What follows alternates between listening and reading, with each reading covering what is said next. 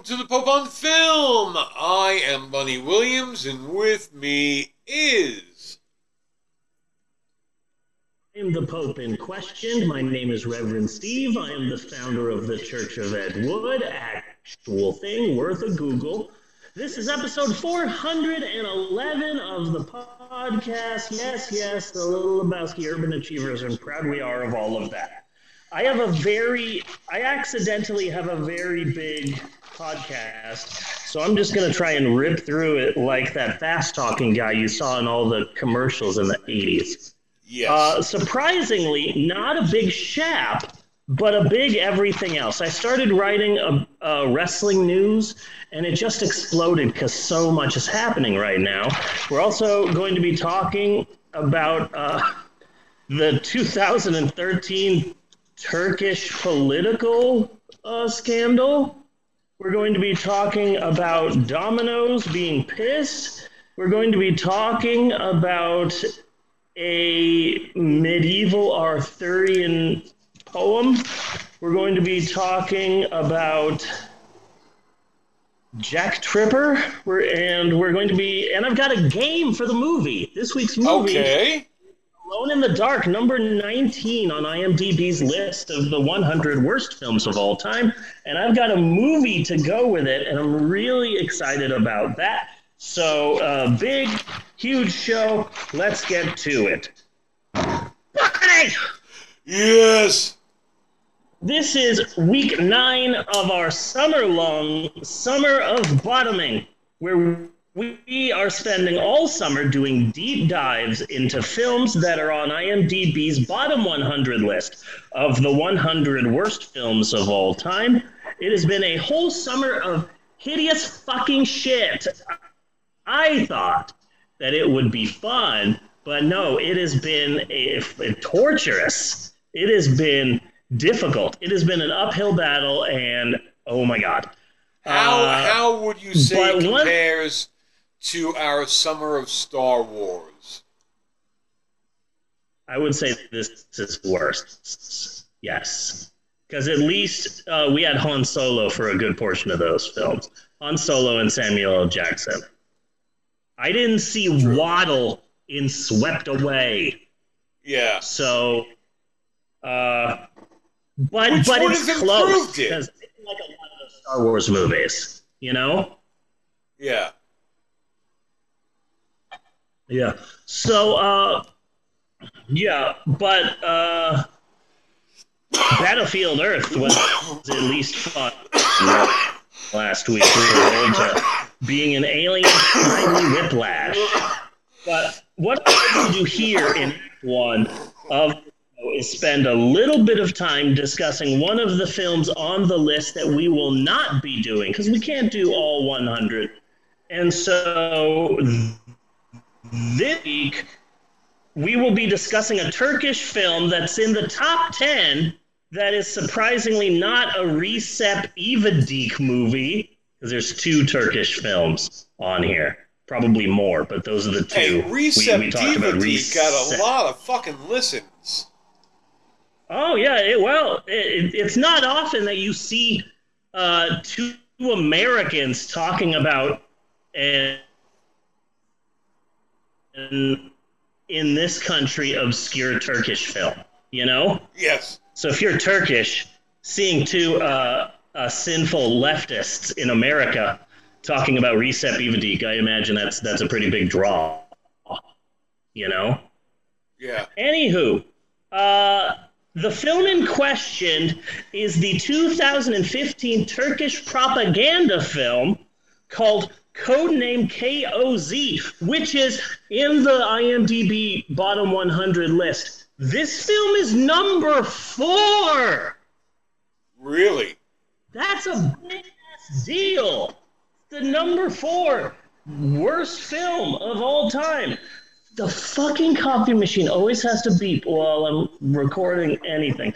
So, in order to explain what this week's what this movie is, codename KOZ, we need to get a bit deep into Turkish politics here to fully understand what this movie is. So just buckle up. Okay, so there's a conservative party in Turkey and they're called the AKP or the AK Party.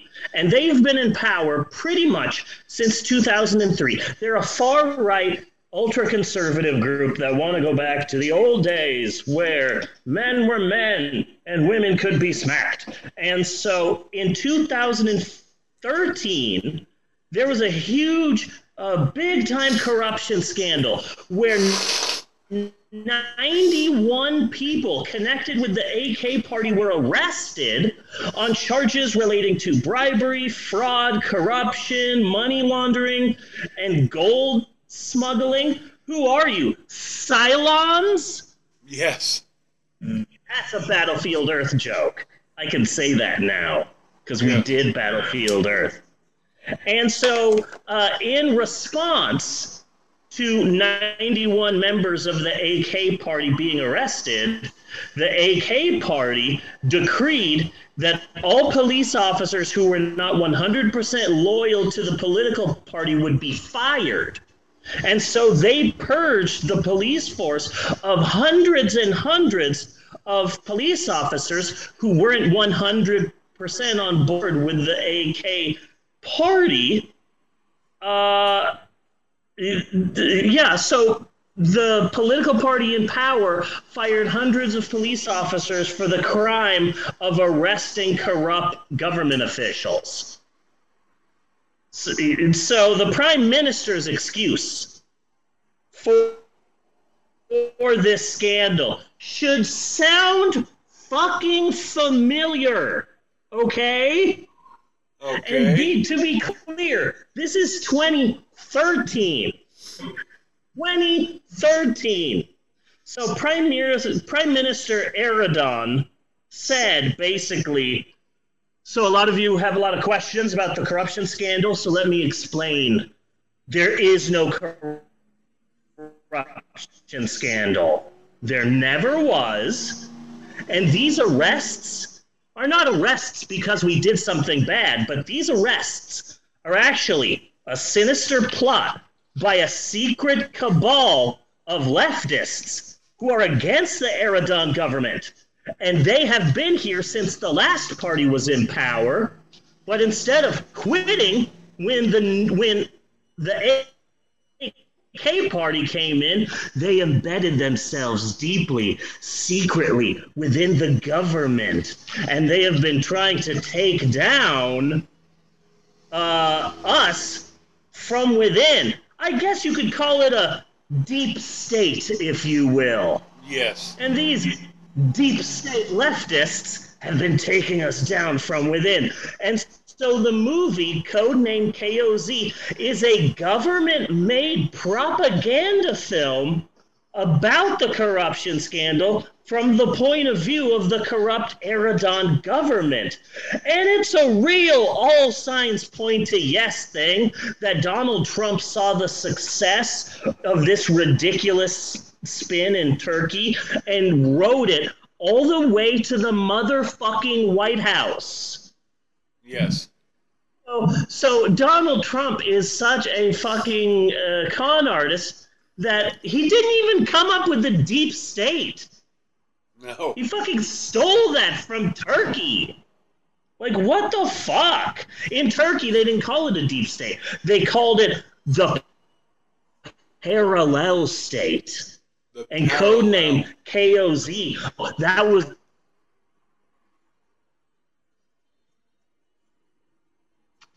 What'd you say? You're What'd you breaking say? up an awful lot. Uh, yeah, it sucks. I'm trying my best here. Okay. Uh, That's all we can ever ask. Oh, thank you. Uh, so, so anywho, the movie came out in 2015. It's got horrible editing and robotic acting and a laughably bad script. It's a real piece of shit movie. This is why governments don't make fucking films, okay? But almost every Turkish cinema throughout the entire nation showed it because although no government official said it, it was generally understood that for every movie theater, showing codename KOZ was mandatory. Yeah. But so many people refused to go see the film. It, so much so that after a few days, most cinemas just showed it for free, and still nobody came to see the film. But it is very much likely that Donald Trump stole the idea of the deep state from Turkey. So don't be surprised if two or three years from now, Donald Trump premieres his new film, Kevin Sorbo, Jon Voight, and Chachi, starring codename Deep State. Yes. An all new film written and directed by Donald Trump. So don't be surprised if that happens, is what I'm saying. Because he didn't even he didn't even come up with the idea of the deep state. He stole that. How fucking crazy is that? Well, they, Isn't that they're, insane? they're buddies, you know. They pal Yeah. around. You know, Donald Trump likes the dictators. We know this. And, you know, he, he had Yeah. absolutely nothing to say when Er- Erdogan came over to this over to this country and his his guards beat up a bunch of American citizen Turkish protesters. That was Yes, cool. I remember that. Oh my god, I remember that. Uh, so also, uh, if you're watching this on Twitch, hi, how are you doing? And also, uh, for two hours and four minutes, you still have time to vote on what movie we do next on the podcast. Yes. We have Let's three a- movies. Let's get a look at that. Okay, we've got three movies on the docket Son of the Mask, The Hottie and the Naughty, that's a Paris Hilton film, Oh, and Pandemic, Shock and Terror. Of course, I'm a, I'm a little bit biased, but I voted for Pandemic and Terror. I, I love that film so much, and I just want to spend the entire episode singing, hanging out with my family. But Well- let I, I, voted for Son of the Mask last week, so I, I don't think I could really do it again. yeah. And everything in my soul will not allow me to vote for a movie that has Paris Hilton in it Yeah. unless Yeah. it's Repo. Yeah. So I gotta go Birdemic. Unless I gotta go Repo, yeah. Birdemic on this one. Here I go. Yeah. I'm casting my Birdemic vote. Oh my god, it's up to fifty percent. Nice. So I uh, think I know what we're watching. I was rooting for the Son of the Mask only because I wanted to talk at length about Jamie Kennedy and how he was tricked into appearing in a far right anti abortion propaganda film. But uh, I will abide by whatever the fan base chooses. But I will say this uh, it's August now. And we're really we're getting to we're near the end game here because Son of the Mask is number 10 on the list. The Hottie and the Naughty is number seven, and Birdemic is number six. So we're really getting close to the end. yes. Dangerously close to the end of, uh, God. of this. And after this, just FYI, after this, we're going to take it easy breezy for a while because we deserve it. Oh, You know? yeah. We've had such a rough time that we're just gonna have some fun. Maybe we'll watch fucking Jungle Cruise. That was kind of fun. Maybe we'll discuss Summer of Soul. That was fucking wonderful. Summer of Soul was awesome. Uh, there's a documentary about Val Kilmer that I really want to watch. Apparently? It's it's a yeah it, it's it, it's available on Amazon Prime. But yeah, Val Kilmer uh, always had a, uh, a camcorder with him at all times, and he filmed behind the scenes of basically everything he ever did. Yeah. And so they've combined that into a what's supposed to be a really amazing documentary. Uh, but you know what? The first movie we do when we're done with the summer of bottoming, we're gonna do the Suicide Squad. Okay. It has been a difficult. It has been a difficult weekend for me because I have a super high definition copy, a movie theater quality of this film on my computer and on my PlayStation 4 ready to watch, but I haven't watched it because I have tickets to go see it tomorrow. Yes. It's been difficult not to watch this James Gunn film. You have no idea how difficult it has been.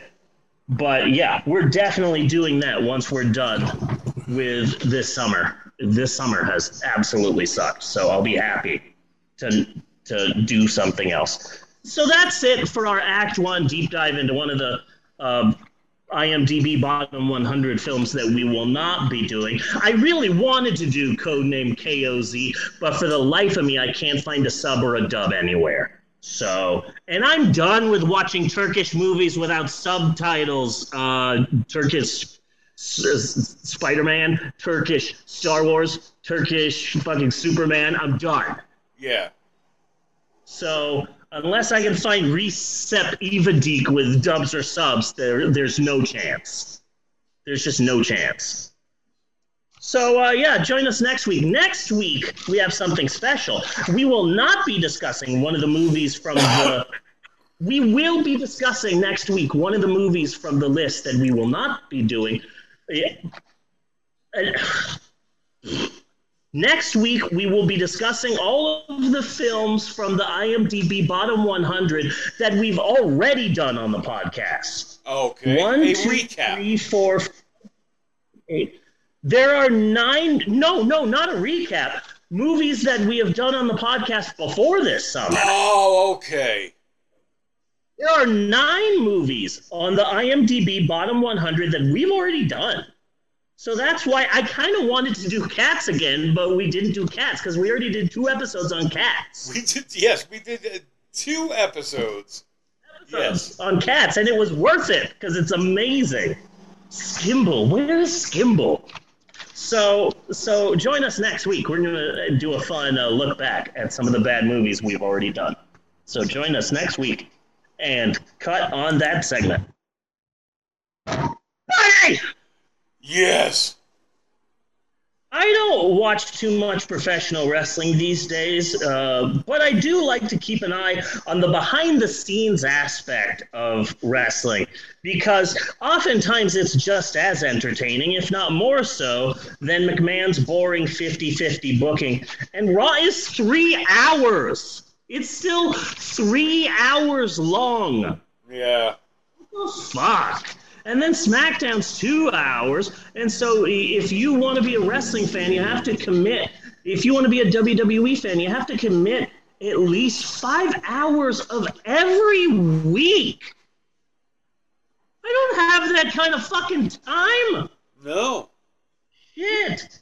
So it's time once again for the Pope on Film Wrestling News.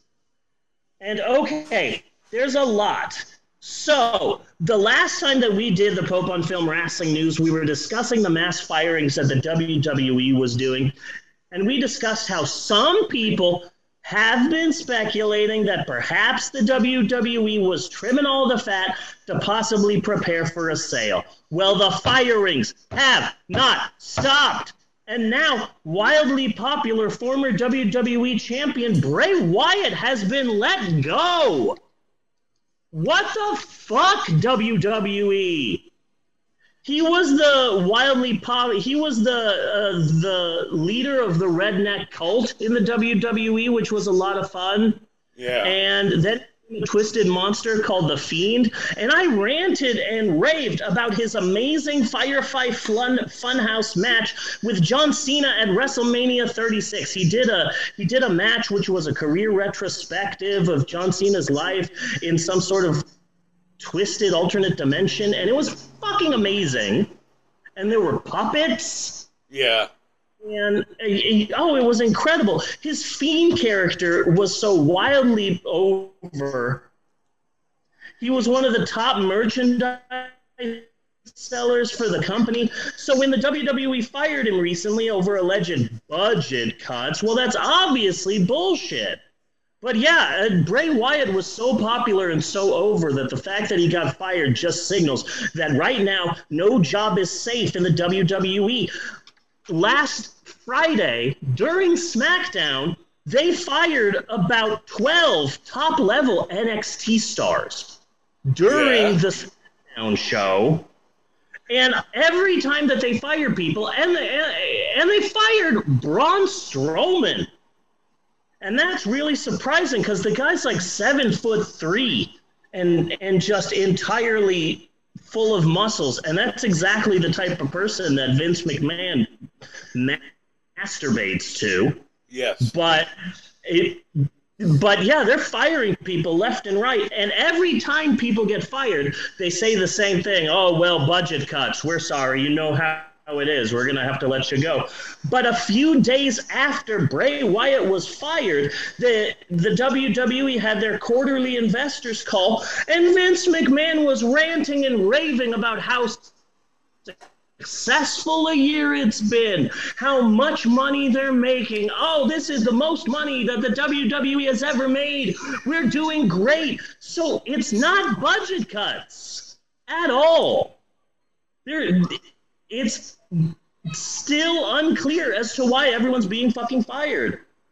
Also, in the quarterly investors call that just happened, Vince McMahon himself says that he doesn't see AEW All Elite Wrestling as competition. Hmm. But a few weeks ago, AEW had a hardcore death match on their flagship show, AEW Dynamite. And it was a hardcore death match between Chris Jericho and Nick Gage, who we have talked about before on the podcast. Nick Gage was the hardcore bloody wrestler who almost killed David Arquette in a match. Yes. Yeah, we talked about him. So AEW was having a match, Chris Jericho versus Nick Gage, and Gage cut Chris Jericho's forehead open with a pizza cutter. Yes. I saw that picture. Yeah, and you know who didn't like that? AEW sponsored Domino's. And so AEW was all over the news because of Domino's being upset about the pizza cutter incident online. And that made a bunch of headlines. But you know what didn't make a bunch of headlines? Later on that week, when it was learned that Vince McMahon was the one passing the Domino's story to the media. Oh, Domino's is so upset over AEW. Yeah, that was fucking Vince McMahon trying to start fucking rumors. But oh yes, AEW is in competition. Oh, fuck off, Vince McMahon. Fuck off. And then, and then, uh, after that story broke, some other footage came out that did not make headlines, but it's someone filmed some grainy phone footage of behind the scenes during a taping of NXT. NXT, which which went head to head with AEW in the ratings. Uh, it was it was AEW Dynamite and it was WWE NXT, and uh, they they went head to head, and it was called the Wednesday Night Wars. So footage came out behind the scenes of NXT, and you see all of the production TVs. And there's a camera one, camera two, camera three, camera four, camera five, camera six, and live footage of AEW Dynamite. So while WWE is filming NXT, they're also watching the competition. Oh, but AEW is in competition. Hmm. Fuck off, Vince McMahon. Vince McMahon is obviously sweating AEW. Case in point, NXT's current champion is an undefeated, powerful, wonderful wrestler, a wrestling juggernaut. His name is Karrion Kross. He's the NXT champion and he's undefeated. I say again, undefeated NXT champion Karrion Kross. So when Karrion Kross premiered on Raw two weeks ago, Jeff Hardy beat him with a roll up in about two minutes. okay. NXT fans were really pissed and were wondering why this happened. Well, you know how I said that NXT and AEW were going head to head? Well, uh, AEW won hands down. They tr- they trumped, they decimated NXT in the ratings. And so what happened allegedly was that Vince McMahon was so pissed at NXT for losing to AEW in the ratings that Vince decided to punish NXT, got their biggest star, and had him lose to a roll up as punishment for losing the Wednesday Night Wars to AEW. Oh, but I forgot. AEW is in competition to the WWE. Fuck right off, Vince McMahon. Fuck you. Yeah. Fucking. So Vince McMahon is publicly stating that AEW is in competition while privately shitting his depends over AEW. And at the moment, it sure does look like Vince McMahon has every reason to be afraid because reports say and, and, everyone is saying that this is 100%. It's a lock. It is guaranteed. Reports are saying that AEW have officially signed Daniel Bryan and CM Punk.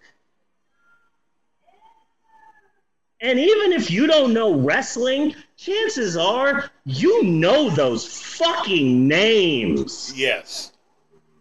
That's a big ass deal for AEW. And if those reports are true, and again, everyone is saying that it's a 100% lock, then that could very well be a game changer. I personally hope the rumors are true and CM Punk does appear in AEW on August 20th because they're doing a show in Chicago that's like sold out. So there's a good chance that CM Punk will be premiering at AEW then.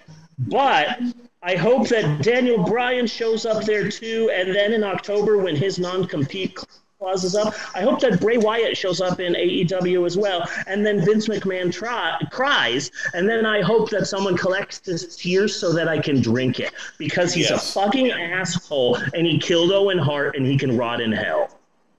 Yes. Bit harsh. But sometimes the reality is yeah, but sometimes reality is a is a harsh mistress. Fuck Vince McMahon is yes. all I'm saying.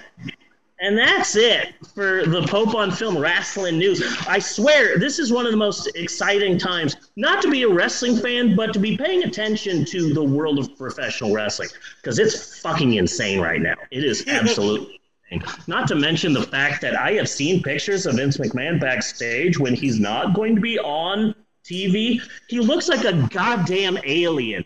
He looks like a zombie. He looks like the living dead. He looks like a ghoul from a, an issue of Tales from the Crypt. Okay. He looks like an undead monster from an EC Comics horror comic book from the 40s. Yes. He, he looks like he could star in uh, in The Walking Dead as a zombie. So uh, maybe Daniel Bryan, CM Punk, Braun Strowman, and uh, Bray Wyatt can all show up in AEW, and Vince McMahon can have a heart attack. But hey, uh, a girl can dream.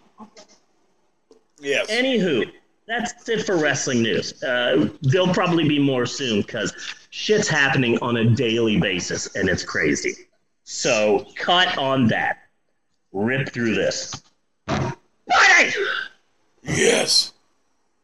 I have the AMC A List membership, and for those of you who don't know, that's a monthly subscription service wherein for $19.95 a month, I get three free movie tickets a week. And before the pandemic, I managed to see 178 movies in a 66 week period of time, and that is fucking insane.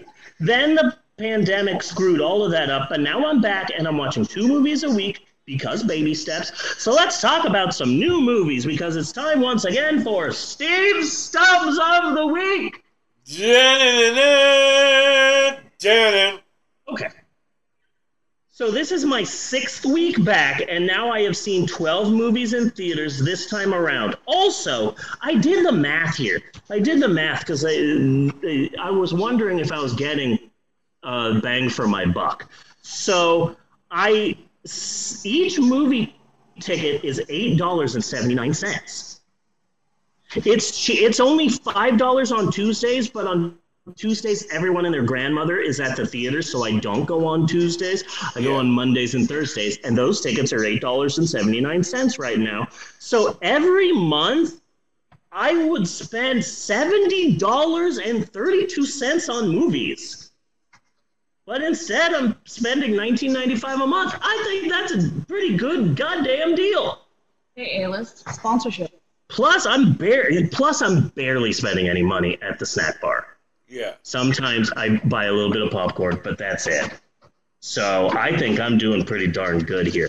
So this past week, I saw the following two movies in theaters the new A24 film, The Green Knight, and the Disney action film, Jungle Cruise. Now, first off, let's discuss the movie that I have not chosen as my movie pick of the week the Disney action film, Jungle Cruise it's pretty good. It's all right. It's exactly what you think it is. It's fine. The Rock is good in it. His uh, his co-star, the new Mary Poppins, she's great in it. Plus, one major character is fucking gay. Yeah. So, and and the one thing that I loved about it was that there were a ton of little geeky Disney ride references in it. Yeah. And I really appreciated that. Like, there's a bad guy who appears like in, near the beginning of the film, and I wasn't expecting this, but it's fucking uh, Paul Giamatti. And it's like I didn't, I didn't know fucking Paul Giamatti was in this film, and he has a bird on his shoulder, a parrot that talks, and her name is Rosita, and she's mentioned in the fucking tiki room. I may have, squealed. I may have squealed when I saw a tiki room reference. I think I went, "Hmm, I fucking know that. That's the fucking tiki room, and I got excited about that. And then um, uh, there were some more. There, there was a tribe of of uh, natives, and one of them is just like, uh, like, hey, maybe you can help me, and I can help you. Hey, Trader Sam, you know, Trader Sam loves to bargain. Come on over, and Trader Sam will help you. Trader Sam is a really awesome tiki bar at Disney World.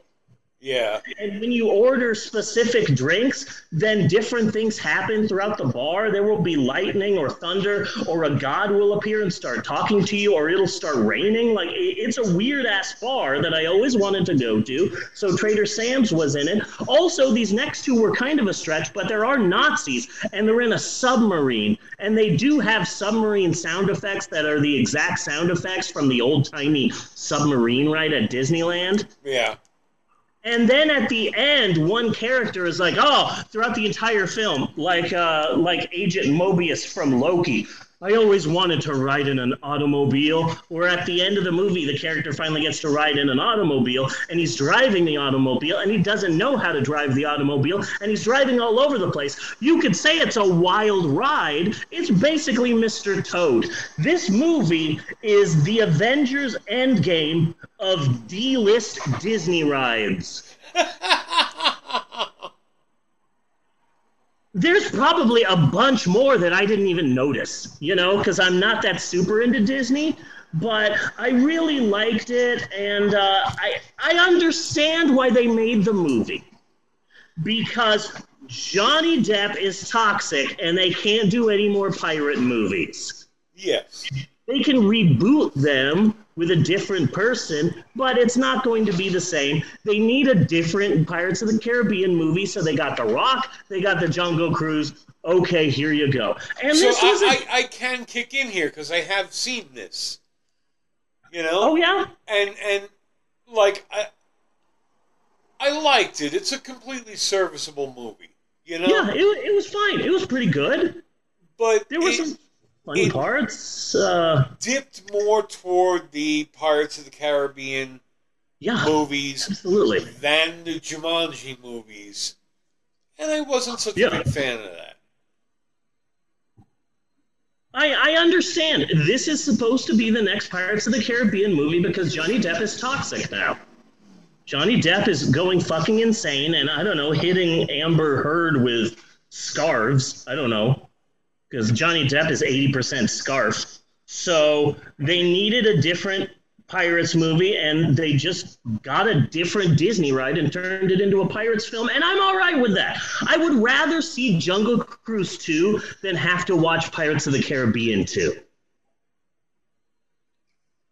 And I, I think that's a good way to look at it. I would wa- rather watch more of The Rock and Mary Poppins than watch more of Johnny Depp. And I think that that means that The Jungle Cruise is a pretty good movie. But I still find myself every now and then, like, I have to stop and I'm like, wait, that's the fucking rock in this movie. You know, I. I it's one of those things like I, I feel like I will never get over like I will never get over walking into a marijuana dispensary and being like I yeah. There should be somebody in here beating their child. I mean, that's the marijuana buying experience of my youth. you know? Somebody when, should be shooting uh, up one in of here. The... you know? I see and it's the not. And I am like, the... I am walking into a well lit, clean place and making a purchase of marijuana in the same way I would make a purchase of a Snickers bar. Yeah. And it's something that, that, I will never get over, and I will never get over The Rock being a goddamn good actor. I I I never see him as a wrestler anymore, but I did at one part of this movie because uh, Emily Blunt is just sitting there and it's nighttime and The Rock sits down in front of her and he has a guitar. Yeah. And it's like, shit, I remember the last time that Rock was a full time wrestler and he was a bad guy. And so he would do what he called rock concerts. Yeah. Where he would sit in the ring with a guitar and sing songs making fun of the audience. And so it's like, oh, this is a wrestling thing. I don't think people are realizing that this is a wrestling thing because The Rock is an action movie star now and not a wrestler. But this is a wrestling reference. Just like in Mo- Moana, right before uh, The Rock's character sings his song, his popular song, You're Welcome, one eyebrow raises. Yeah. And it's like, shit, people don't know this anymore because he's just an actor. That's a wrestling reference. One part of the movie that I really liked is when the jaguar or cheetah or tiger or whatever the fuck goes into the bar and everyone's like, oh no, this, this animal's gonna kill us. And The Rock starts fighting him. And at one point in time, The Rock suplexes the tiger. And I'm like, wait, they're not fighting, they're professional wrestling each other. This is fake. So I called the fact that The Rock and the, the wild animal were best friends because they did have The Rock just wrestle in the in the beginning of the movie. Yeah. And it's like, oh shit, he was doing wrestling moves because that was fake. This was all pre-planned. I thought that that was neat. I feel that there are parts of this film where they do make references to the fact that yeah, this star is a fucking wrestler, and I kind of yeah. like that. It's like the fight scene in They Live. Well, I, I mean more like like, uh, but I, I feel very proud of The Rock. You know, like I feel I I like like god damn it you made it and like for as many wrestlers who have tried to be actors, which I think is about equal to the amount of rock stars who have tried to be actors. yeah. I'm glad to see that he made it. You know? Yeah. And yeah. You kind of knew he one. would because he took it more seriously than any other actor and coming out straight yeah. up in be cool and being like, I am busting the living shit out of my stereotype with this movie and this yeah. part. The Rock and uh, the guy from OutKast were the two only good films, the, the two only good parts in Be Cool. The entire film was shit, but The Rock as the bodyguard who wants to be who's gay and wants to be a country music singer. And then the guy from OutKast from the rap group OutKast is the one who keeps fucking up in the the group of bad guys. And at the end he's like don't give me no gun don't give me no gun you know how this is going to turn out like those were the only good parts of a really bad movie. I I know how you feel about The Rock because I remember being really nervous watching Guardians of the Galaxy, and I'm like, fucking Batista. I never really liked you as a wrestler, yeah. but now you have a chance to star in a Marvel movie. Please don't fuck this up. Yeah. Please do not fuck this up. And he and and now he's gonna be in Dune. He's yeah. gonna be Dune. Like fucking okay, Batista. Fuck. I, I and I want. I, I must say, I really want Dune to suck. Yes, I, I like want it to. I, I yeah. I, it's. I want to see this movie crash and. Yeah, it look. It doesn't look the best. It doesn't look the best. With all the build up. And now I had heard and like this really turned me off. I heard Jason Brolin was going to play Duncan Idaho, and I was like, "Oh man, that is way way off the mark." But now I'm hearing yeah. it's Jason Momoa, and that makes a bit more yes. sense.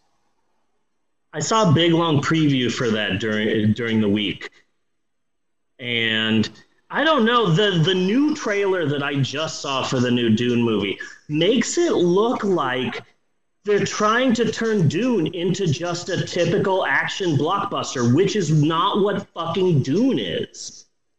Yeah. So I'm a bit worried about that. But anyway, yeah, Dune. Fucking I, I liked the Jungle Cruise. I thought it was cute. I liked it. It was all right. I didn't like the whole, oh, the ending. Of course, it's a typical generic CGI fest. I don't like that. I, I, I didn't you hate know? it. You know, I didn't hate yeah. it. It's a serviceable movie. If it's somebody right. popped it on, I right. wouldn't have a complaint. You know. Yeah, it's all right. Yeah, yeah. It, it's it's just not, you know.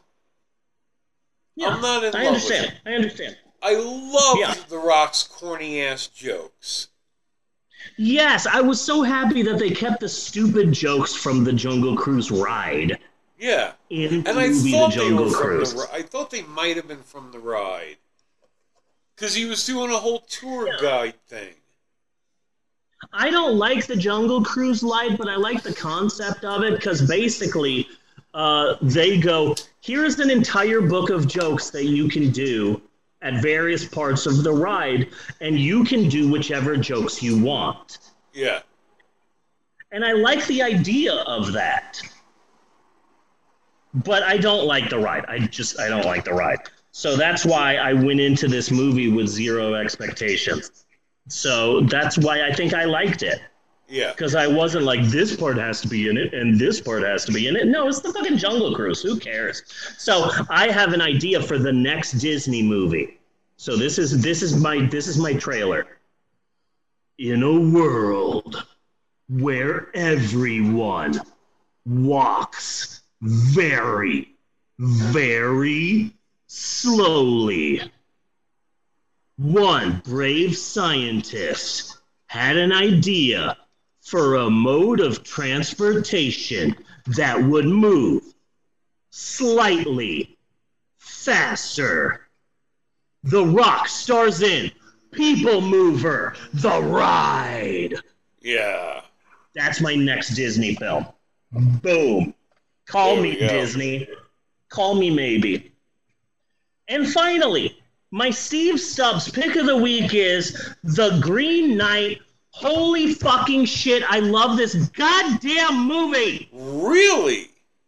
Oh my god. It reminded me of The Lighthouse in that I went to the movie. I think I saw a preview maybe once, but I'm like, I need to watch a movie. I guess I'll watch The Lighthouse. And I'm sitting there going, huh, I I wonder what this movie is going to be about. And then I watched the movie for 15 minutes, and I'm like, I still don't know what this movie's about. And then I'm halfway into the film, and I'm like, I'm still confused. And then the movie ends, and I'm like, what the fuck was that? And when can I see it again? Because I'm kind of in love with this bizarre ass adventure I went on, and that was 100%. Uh, the Green Knight, I was profoundly moved by it. It was bizarre and beautiful. And uh, I, I hate to say this because it makes me sound like such a pretentious fucking prick. But it it it reminded me of Jodorowsky's Holy Mountain in the sense that you could pause this, get a screenshot of a random scene, and Yeah. it would look so beautiful that you could put it in a fucking museum. Yeah. There are parts of this film that just look and sound and feel like the most high fucking work of art imaginable. And it was a real adventure for me because I don't know Arthurian legend, no offense, but that always seemed like a white people thing that I never had to Yeah. learn. You know, I never had to know about any of that shit, so I don't know much of Arthurian legend. Most of what I've learned about Arthurian legend came from Sean Connery and that one, and the Disney's The Sword and the Stone. Yeah. And that's fucking it. So uh, I, I don't know a lot about Arthurian legend. So I, I did not know what this movie was about. I knew that there was an, an, an old timey poem called Sir Gawain and the Green Knight, but that's all I knew. I didn't know what the poem was, what it was about. So this whole movie was a fucking roller coaster for Yeah. me. The first thing that shocked me is that uh, Sir Gawain, apparently it's pronounced Gowan. And that blew my fucking mind. You mean I've been pronouncing this wrong for 40 odd years? yeah. Yeah, apparently it's Sir Gawain in the Green Knight. Oh, fucking K. Is is is he Klingon? I don't fucking know. I do not know. But oh my god, what a beautiful movie, and I absolutely loved it. And I literally heard a couple walk out of the theater during the credits and say, What the fuck was that? and that is and that is such a rare thing to hear because for most of the movies that exist if you've seen a preview you know everything that is going to happen in 80% of the fucking movie yeah. if you saw a preview for old you know what old is about. You know what's going to happen. You have a good sense of who's gonna die, and it won't be a big fucking shock to you. So I saw the previews for The Green Knight and still saw the film and was still completely blown away. And also it it strayed greatly like once I left I the theater, I went out and read the original poem because that's how much I was profoundly moved by this work of fine art that I tracked down the poem and I read it and I, and the movie strayed greatly from parts of the poem. So even if you know and have studied Sir Gawain and the Green Knight, this movie will still fucking surprise you. Yes. It's an incredible film, and I absolutely loved it, and everyone should see it, and it's the best. I Yes. fucking love it. It's right up there with The Lighthouse and Midsommar. Maybe not as much as Midsommar, because that is still the alpha and omega of movies for me, but it's in the ballpark. You know?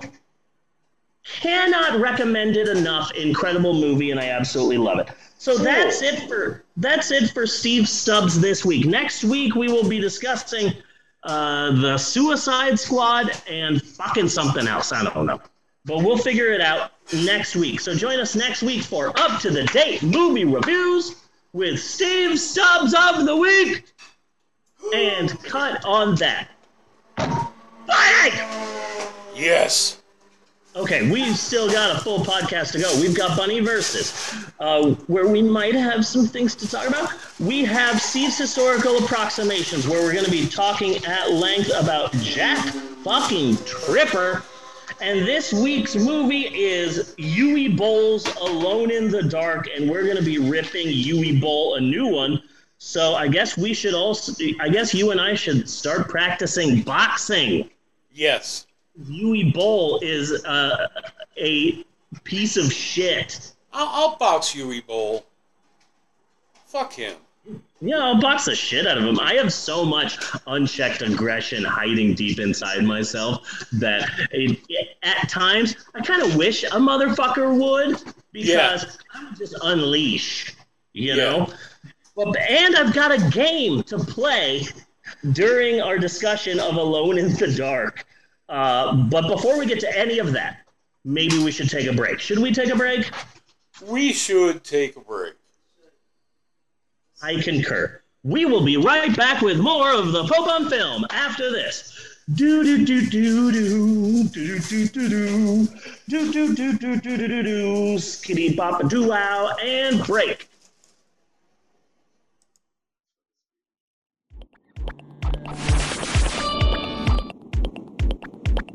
Oh.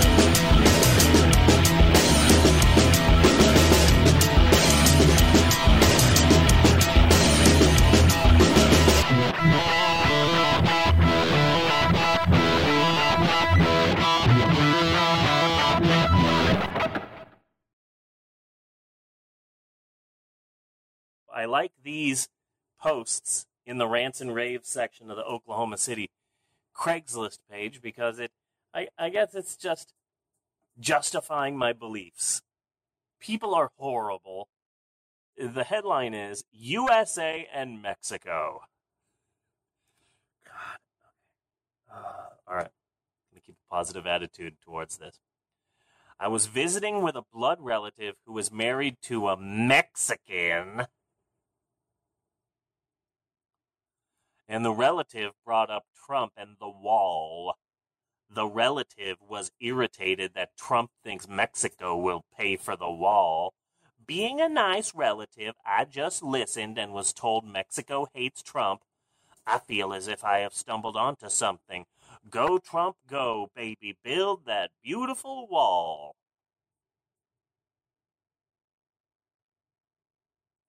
So happy to be a brown skinned individual in the Bible Belt. Gee, I feel so uh, welcomed and invited. Just feel so warm.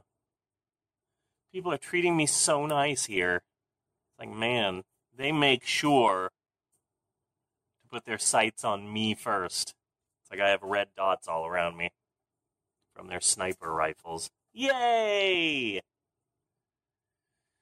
I'm gonna get me a pickup truck and a dog and a shotgun. I'll start saying y'all. I need I need to go whiteface. I'm gonna live here any longer. Really excited about that. Year is 2022. The future.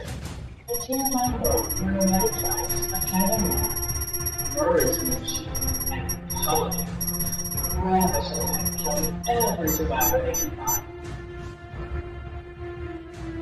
The times that they're coming where they will learn.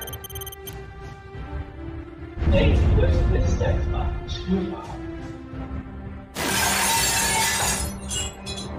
Twenty thousand. When this plane's works down, all hell breaks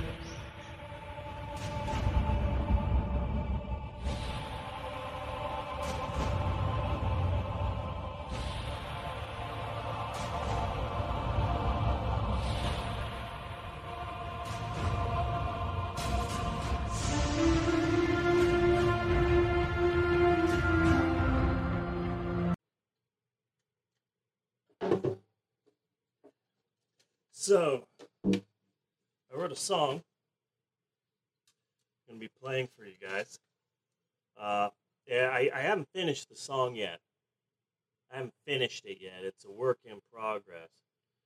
But I, I think I have enough that I can play it for you here. Uh, it's a good song so far. I, it's pretty good. Uh, please be nice in the comments. Please be nice you know, because it, you know, it's not 100% done yet. It's a work in progress. If you guys could just, you know, be nice, you know, I would appreciate that. So uh, here you go. This is, this is what I've got so far. I call it unrequited petals of tomorrow's yesterday. That's what I call it. And uh, uh, this is this is, this is how it goes. Oh,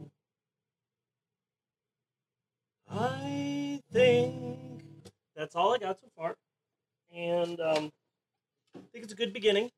I think it's, I think it's a good start.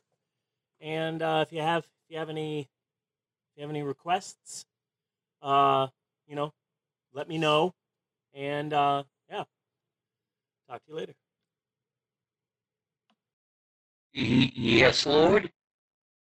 Is, is that you, Lord? Yes, Lord, I understand. Kill the infidels. Kill the infidels. Yes, my Lord, I will obey as soon as I get out of here.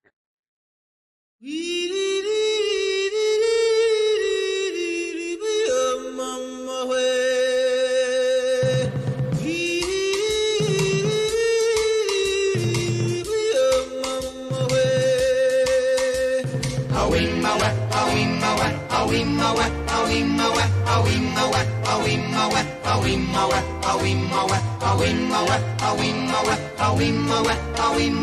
awimowe, awimowe, awimowe, awimowe.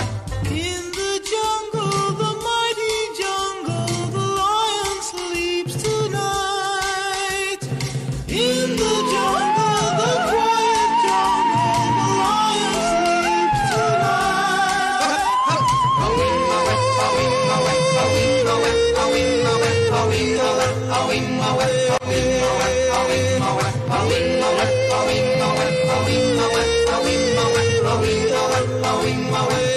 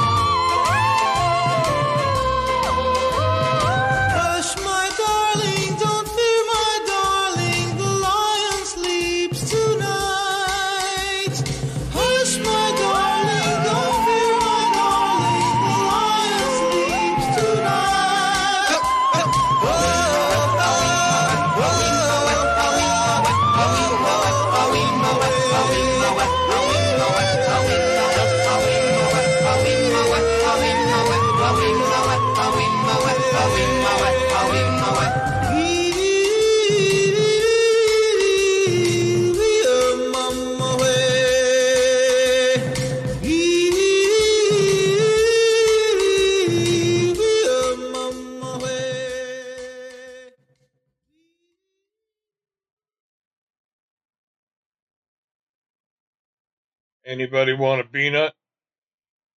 Come back next week, and I'll go give you all the peanuts you want.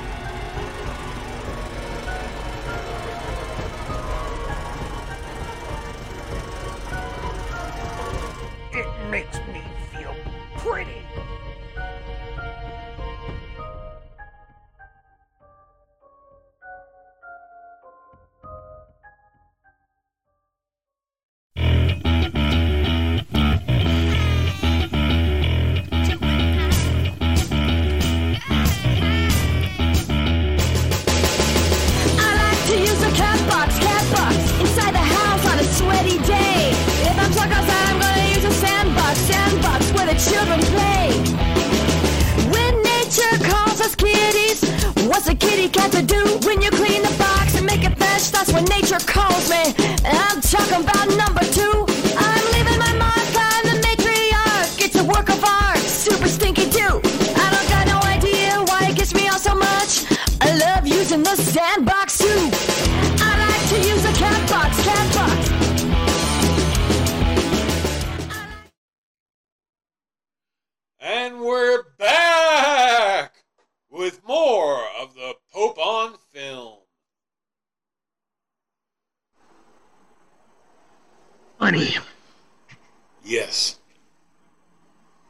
Are you ready for another exciting installment of Bunny Versus starring the illustrious, the uncom the incomparable, the incomparable, the some third thing, Bunny Williams? Are you ready? Are you pumped? Are you amped? Are you jazzed? Are you psyched? Are you primed? Are you amped up? Are you hyped up? Are you hyped, Bunny?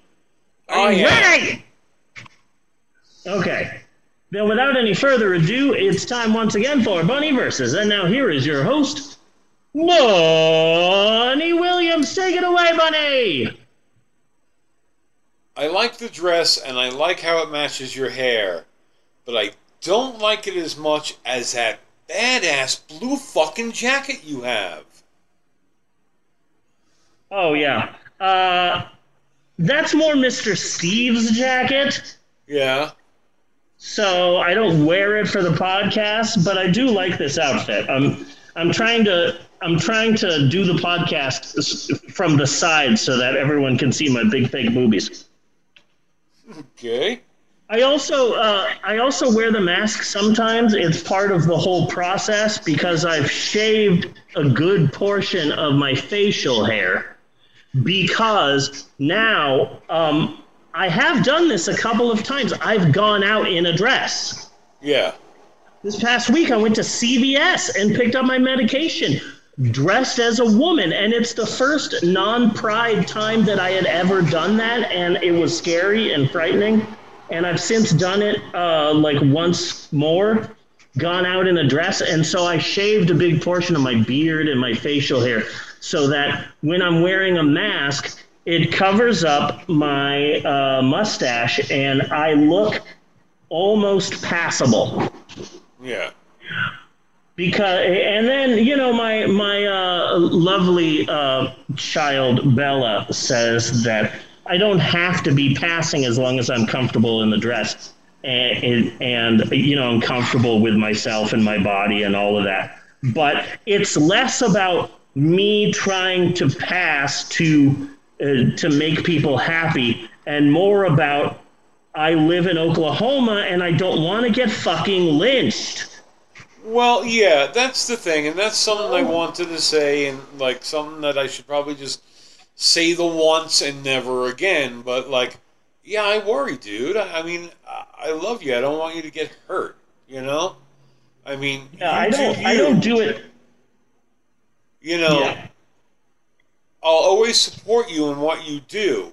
You know, but that doesn't mean I'm not going to worry. I mean, you're in fucking Oklahoma. You know. Yeah.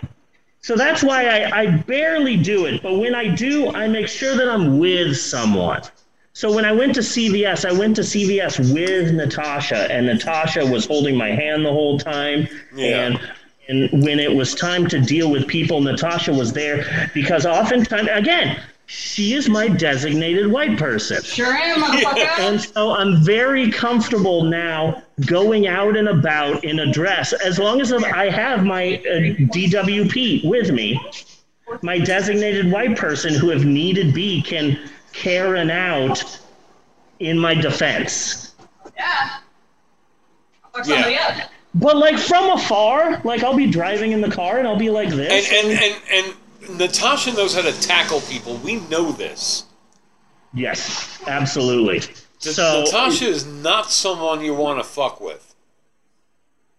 Oh, uh, yes. Uh, I I know. I, I I live with them, so I know. I absolutely know. Yeah. So uh, so I've been trying to be more out. You know, Yeah. been trying to be more out and posting more about being out and for the longest time i felt that like my gender and my sexuality and my sometimes wanting to dress up as a woman is my thing that i keep to myself and i don't have to share it with anyone else because this is just me and i want to keep it to myself and it's none of your business but also being out and being proud of who you are does help a lot of other people who are not as brave to be out.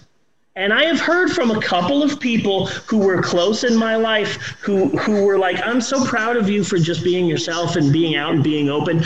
You know, I've also wanted to dress as a woman, but I've always been scared to. And it's like, okay, there you go. Okay, so I'm I'm helping people Yeah.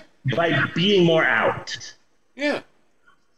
And it's been uh, scary as fuck. But yeah. So anyway, uh, Bunny, uh, it's Bunny versus. It's our free form segment where we get to talk about whatever we want. And something big happened to me this week that I've been wanting to talk about. Okay. Okay, this is a big deal. This is a serious deal, and it means a lot to me. And uh, oh, okay, I want to talk about this. All right. I went to a flea market. Okay. I went to a fucking flea market and I bought something. It was only ten dollars. It's an Elvira commemorative plate from 1988. I bought it for only ten bucks. It came with a certificate of authenticity. nice. Is it Franklin Mint? Uh, no, it's Ernst making fine art affordable. Yeah, I, Elvira, Mistress of the Dark, do testify with this certificate of authenticity that this artwork, Night Rose, was commissioned by my command and created expressly for this limited edition by artist Susie Morton. These will be produced for a period of 90 days, then permanently closed forever. I got plate number 162, and apparently there are people on eBay that are selling this for 30 to 50 dollars. Yeah. But yeah, I got it for 10 bucks Nice. At, at a flea market. And see, like, that's oh, something. But see, that's something that, that kind of annoys me about Colorado Springs. Like, why aren't we making a bigger deal out of Elvira? You know, yeah, she is from Colorado Springs. Why are we not making a bigger deal out of Lon Chaney? Why are we not making a bigger deal out of Tesla? You know, as a town, fuck. we we we've got some interesting things. Those are three of them. You know, Yeah, and like yeah. It, you you, you If I- if- hear about it. There's like not a Lon Chaney day or you know a Tesla festival in the fall or anything like this. Yeah, you you hardly ever hear people talking about the celebrated Oklahoma, uh, Colorado pirate Black Bart, who actually hid his gold inside of a cave, Yes. inside of a inside of a legendary now lost place called Casa Bonita. Scientists, archaeologists have been searching for it for centuries. Yeah. Yeah, so you don't hear people talking about that either. W- Was that the this week, was that the first flea market you had ever gone to? No, I've gone to a bit. I, I, there was a huge fucking flea market in Oklahoma, the, in Phoenix, that my parents would drag me to, and I went to the Sacramento one once or twice. There's one here in my small town, and my wife and I have gone to it a couple of times only because my stepfather and his husband have a cookie business. So uh, every other Saturday they have a booth in my town. Father-in-law? Father-in-law? Okay father my father-in-law and his husband have a uh, cookie business like a sweet business like a treat like a bakery shop and they sell it at the flea market every other week in my town and so sometimes we go and visit him but this time we just said let's just make a lap let's just make a lap and see what we can get. I got a tiny action figure of the sugar crisp bear for the kids to play with. And yeah, I got a I got a fucking Elvira plate. I I went there I went there a I year or two ago. I I, got an eight track. cool. Yeah, I got an eight track player there once. Yeah. An eight track player with the best of Johnny Mathis in it. nice. Five bucks. So yeah, I love the flea market. As long as you stay away from the guy who uh, is selling all the Biden is not the president, Trump 2024 flags, then everything else is very nice. Yeah. Very nice. Yeah. Oh, and also I was let go by a company. Yeah, I, I wanted to find out. I asked, you okay? Yeah. Uh, what they said was, uh, like Vince McMahon showed up and said budget cuts. Yeah. Basically, that the nonprofit that I do story times with, I got the call while I was at the flea market, so that was a tie-in. And it's like, man, I'll always remember this flea market now. I'll always remember this one flea market trip as the the time, the time when I got that kick-ass Elvira plate, and nothing else happened, just that. But yeah, they gave me a call while we were checking out old timey furniture, and uh, back in the day when we first started raising little leaders, which is which is a an educational uh, story time event that I helped create in 2018, and now I've been let go from temporarily. Right now, uh, Raising Little Leaders has a budget of zero, and they just can't afford me. So, what they have been doing and what they will continue to do is they have local authors that are coming in and they're like hey we'll gladly do a story time for you for free as long as we get to promote our fairly lame books so that's what they're doing now instead of paying me. And they said that hopefully in the future, sometime, we'll be able to afford to pay you again. We just can't do it now. And that's a bit upsetting because this was a huge part of Mr. Steve's life. But also, I don't want to say that it might have something to do with all of this Yeah. gesturing to me in a dress with a beautiful bow in my hair and my nails painted and big fake boobies because the nonprofit is not religious Yeah. but all the people who run it are very religious and the nonprofit gets a lot of its money from some religious companies but I like to give them the benefit of the doubt and say that my being let go of, of temporarily has nothing to do with the fact that I've come out as gender fluid and pansexual and I've been posting more pictures of myself in dresses being the pretty woman that I Yeah. sometimes am. I'm going to give them the benefit of the doubt and say these are two separate things that are in no way connected. Some people might see a connection there and uh, think that this is a bit sus with the timing, but I am not thinking that. That's just a rumor that I have heard, Yeah. but there is no proof to any of those rumors. Uh, so that was yesterday, and I stayed up until 1:30 a.m. last night, uh, drinking and getting high Yeah. and eating chips. I was on the couch and I was in uh, a nighty and I was drinking blackberry whiskey. My wife and I have been getting very into uh, like actual alcohol. Like not just beers. We always drink beers, but now we're getting into more adult alcohol. And she, my wife, found this blackberry whiskey, and it's a whiskey that I can drink and not make a whiskey face.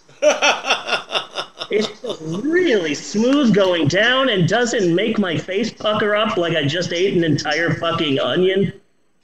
You know that face where you're drinking whiskey and just. Mm. But but no, it's it was really smooth, and I sat there on the couch, and I finally I finally watched Bo Burnham's new Netflix special. Isn't it And fucking it- good? Blew me away. Yeah. blew me away. It was the perfect way to watch it because it, it was one of those things where, like, Emerald is like, "Have you watched the Bo Burnham special yet? You haven't watched it yet. You have to watch it. I should make. I should sit you down and make you watch it. It's really great." And Bella's like, "Fuck! You haven't watched the fucking special. Fuck you. You fucking fuck." And like, so many people like Destiny text me, and I and and it's like, "Oh, Destiny, I haven't talked to you for the longest time. How are you doing?" And she's like, "Good. Have you watched the Bo Burnham special yet?" And it got to one of those things where it's like, "Okay, I'm not gonna fucking watch it on my own at this point." because y'all, to quote Mr. Show with Bob and David, y'all are brutalizing me. Yeah. And I'm just gonna step back, but I, I had the whiskey in my hand. I was in a nightie, and I just sat down on the couch. And Bella put on the Bo Burnham special, and I was like, okay, I'm not watching it. Bella is, and I'll just sit here and casually watch it. And it was, it, I fucking fell in love with it. Yeah. Fell in love with it. So fucking good. And so that was nice. And now I feel like one of the good things is about me not doing story times with the nonprofit is that there is a part of me that has wanted to be more out about my gender fluidity and the fact that sometimes I am a woman. But I have been scared to because of the nonprofit that I do story times with, and I didn't want to, uh, for lack of a better term, I didn't want to spook the straights. You know, Well, with all of this. But now that I am not, where, where are you going? Oh, we're going to get the rest of Okay, maybe maybe get some snacky snacks. I don't have that much food right now. Don't worry. Uh, we're just going to school. Okay, okay, okay, Um, I will be going later. Okay. Uh, here are some options for school supplies. Okay, uh, shotgun, bulletproof vest, flash grenades, pepper spray, bear mace, a bat that Bear Jew had. Okay, she's gone. Uh, uh, so now that I'm not officially working with the nonprofit, I feel like I can be more open. And what I want to do is just start a story time like this and just be, hello, everybody, it's me, Mr. Steven. It's time for another story time. And FYI, sometimes I will be dressed like this and it's not a big deal. Today we're reading the following book. And just that's all I mention about it. Sometimes I'm in a, and then I'll end it like, and that's today's story. Did you like that? I like that. FYI, sometimes Mr. Steve's in a dress. It's not a big deal. Thanks for watching. Be sure and like and subscribe. And I've always wanted to do that, but I've been scared about how the nonprofit would react. But now that I'm not working for the nonprofit, fuck it. I'm going to be a lot more open and out about things yeah.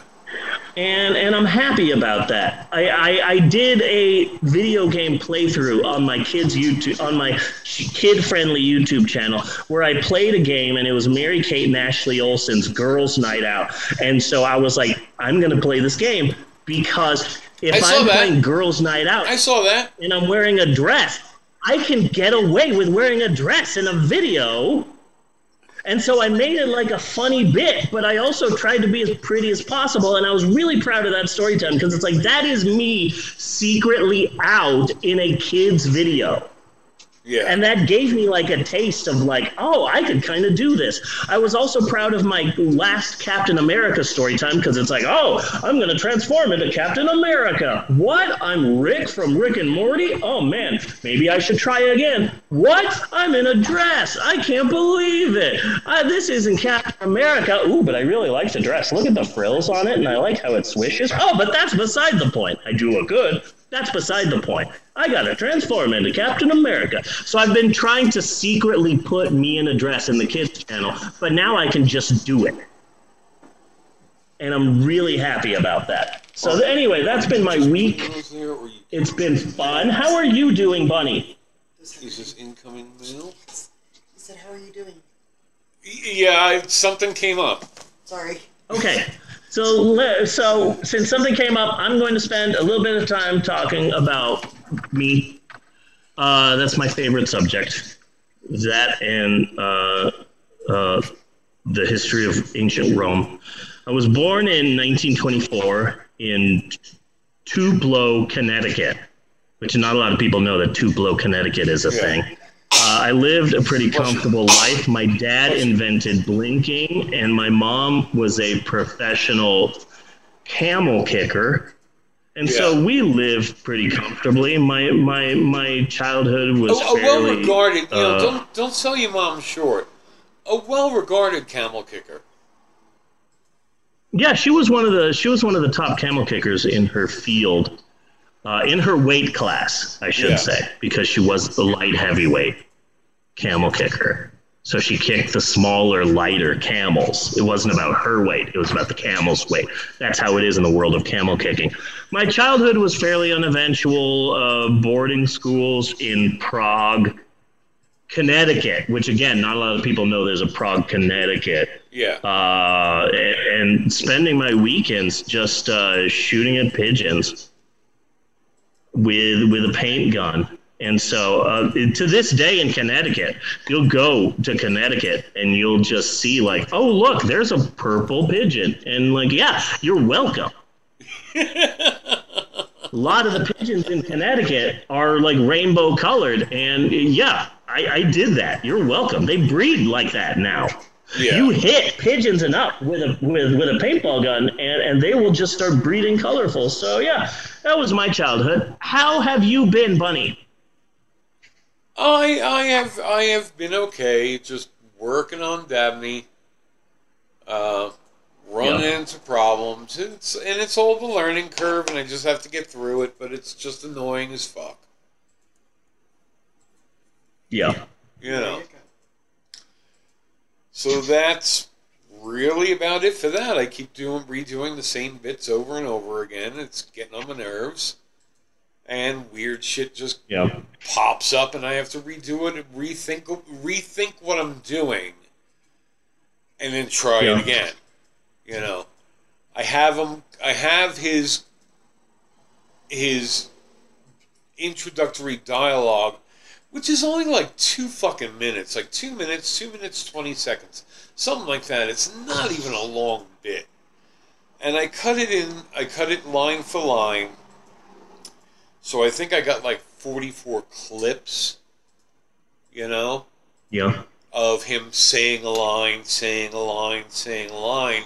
So I could just concentrate on the animation for like ha, ha, ha. how is he moving for what he's saying? You know. Yeah. But then all of a sudden he started dropping his position down on me, so I'm having to do it all again. Yeah. Irritating.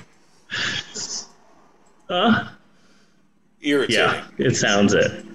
Yeah. So, and that's Ha, that's ha, ha, ha. Sing a line, sing a line. Ha, ha, ha, ha. Sing a line.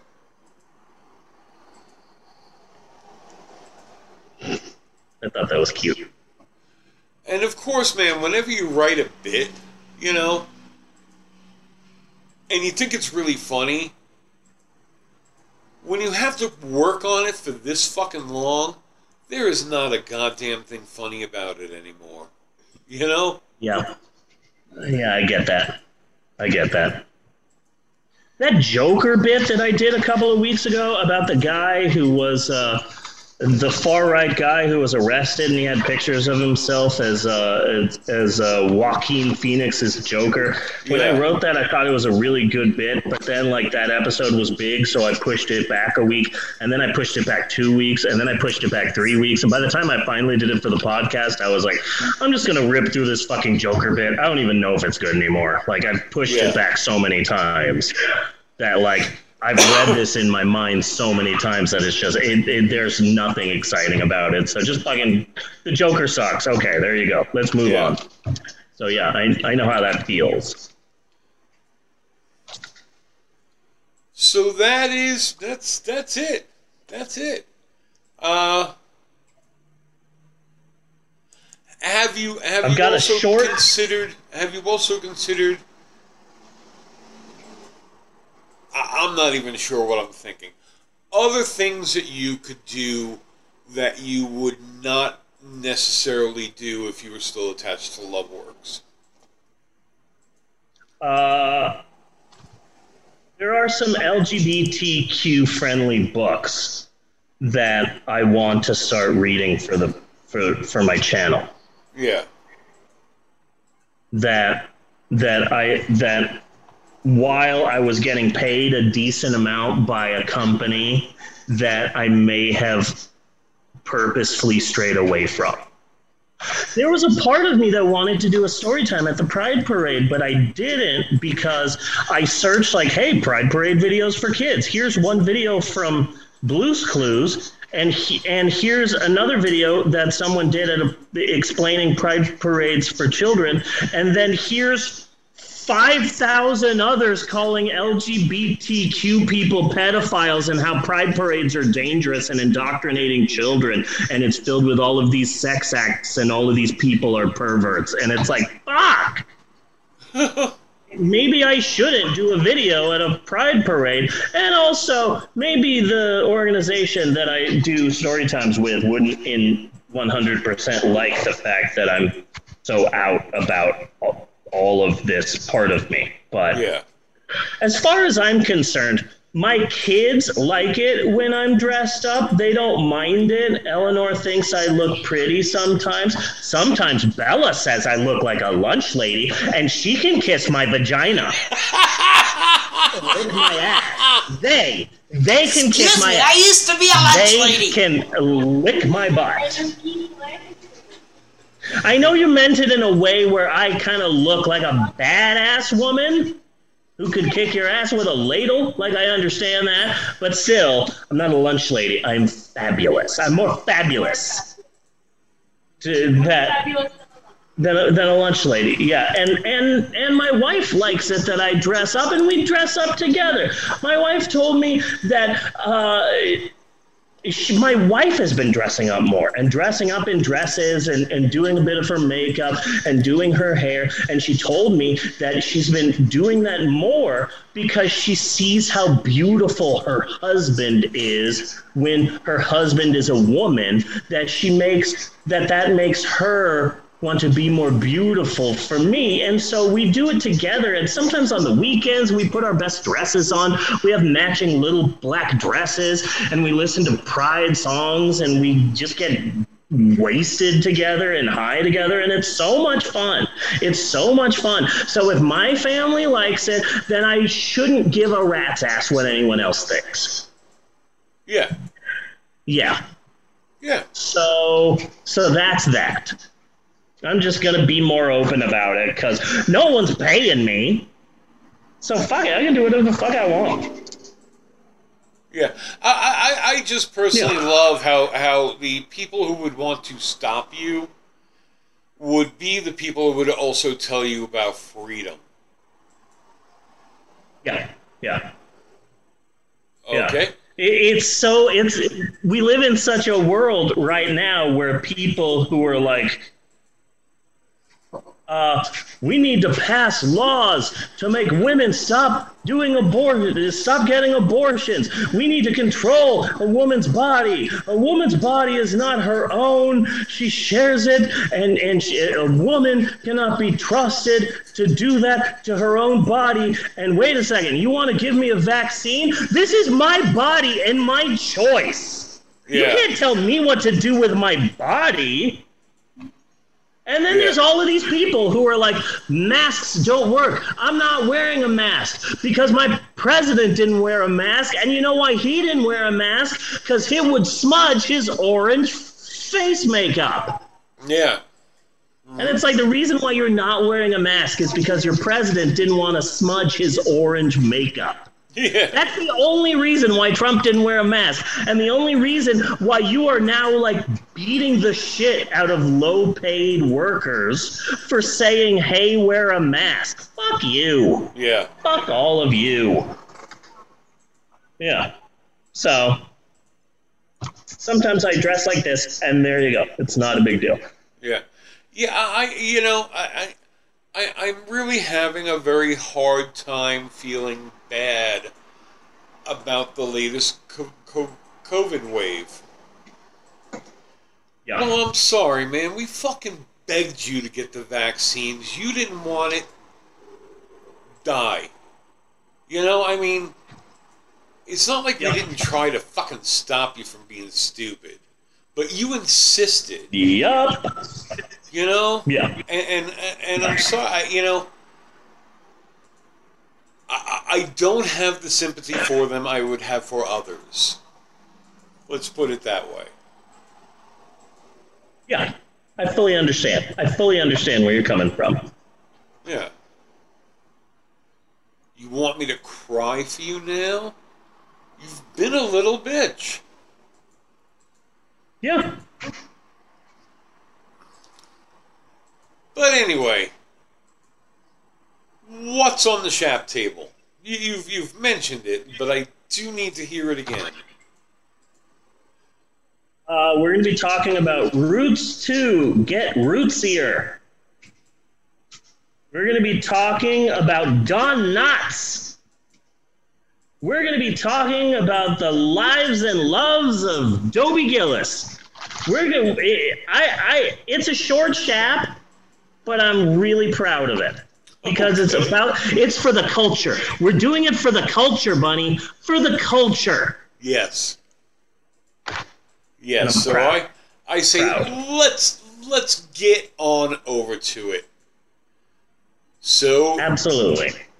for this week, this is Bunny Williams saying self-adhesive tape. Yes, please. And cut I on love that. Oh. Bunny! Yes. If you're like me, you're no doubt a big fan of this podcast, The Pope on Film. I mean, everybody is. It's sweeping the nation because we're the janitor of podcasts. But only real fans, true hardcore fans who have been with us since the beginning, only they would know two facts about the both of us, two undeniable, really real, and in no way made up on the spot facts about the both of us, America's hottest podcasting couple, Bonnie and Steve. First and foremost, Bonnie, is the fact that when you are not doing the podcast, you work with homeless people, which is very nice of you. Yes. such a giving heart. Can you explain to us what it is you do with homeless people? Um. Bunny, are you there? Well, I feel yeah, you you're kind of locked Okay. up there for a little bit. Now I can hear you. recovered.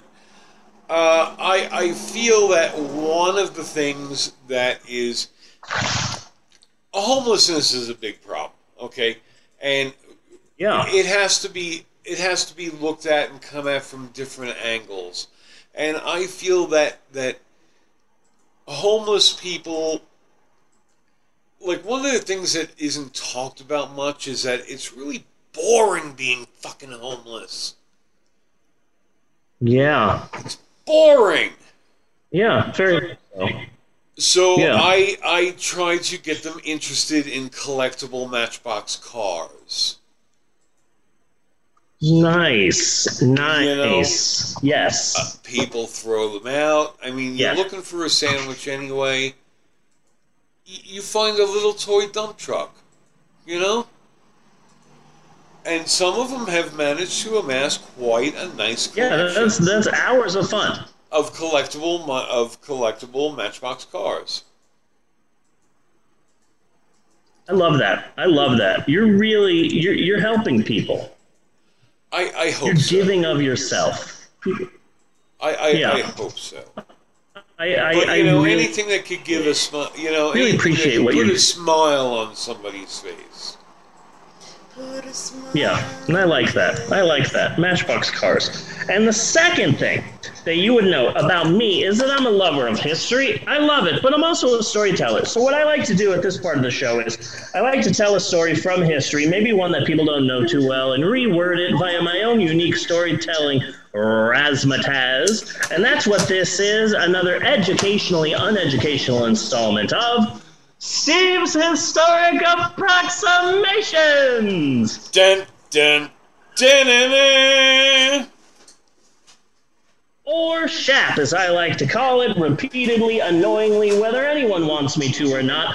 Personally, I like the name SHAP. It's short, but fun, and it's very effective. It's the Don Knotts of podcast segments. And speaking of Don Knotts, this SHAP that we are about to do, it was a request from the fan base, from the fans out there, because let me tell you, as in you, the listener, yes, We did get all of your messages and your calls, your letters, your texts. The response was overwhelming. These past two weeks have been insane for us here at the Pope on Film headquarters. So many fans have requested that we do this shap, and now, finally, after so much pressure from society, yes, today's shap is about actor Norman Fell.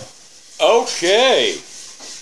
Finally, all of the no- hardcore Norman Fell fan base out there who demanded an all Norman Fell shap can finally get off our fucking dick. Yeah. Jeez. God damn. Bunny, what would you call hardcore? Uh, what would you call the hardcore Norman Fell fan base out there? What would what would Norman Fell fans call themselves? Uh, I, I think they, they would call themselves uh, felons.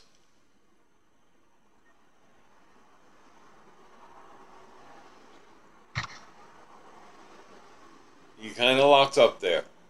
Yeah. Okay. Should be good now. Yes. Okay. I think we're good now. I would I would call them felons.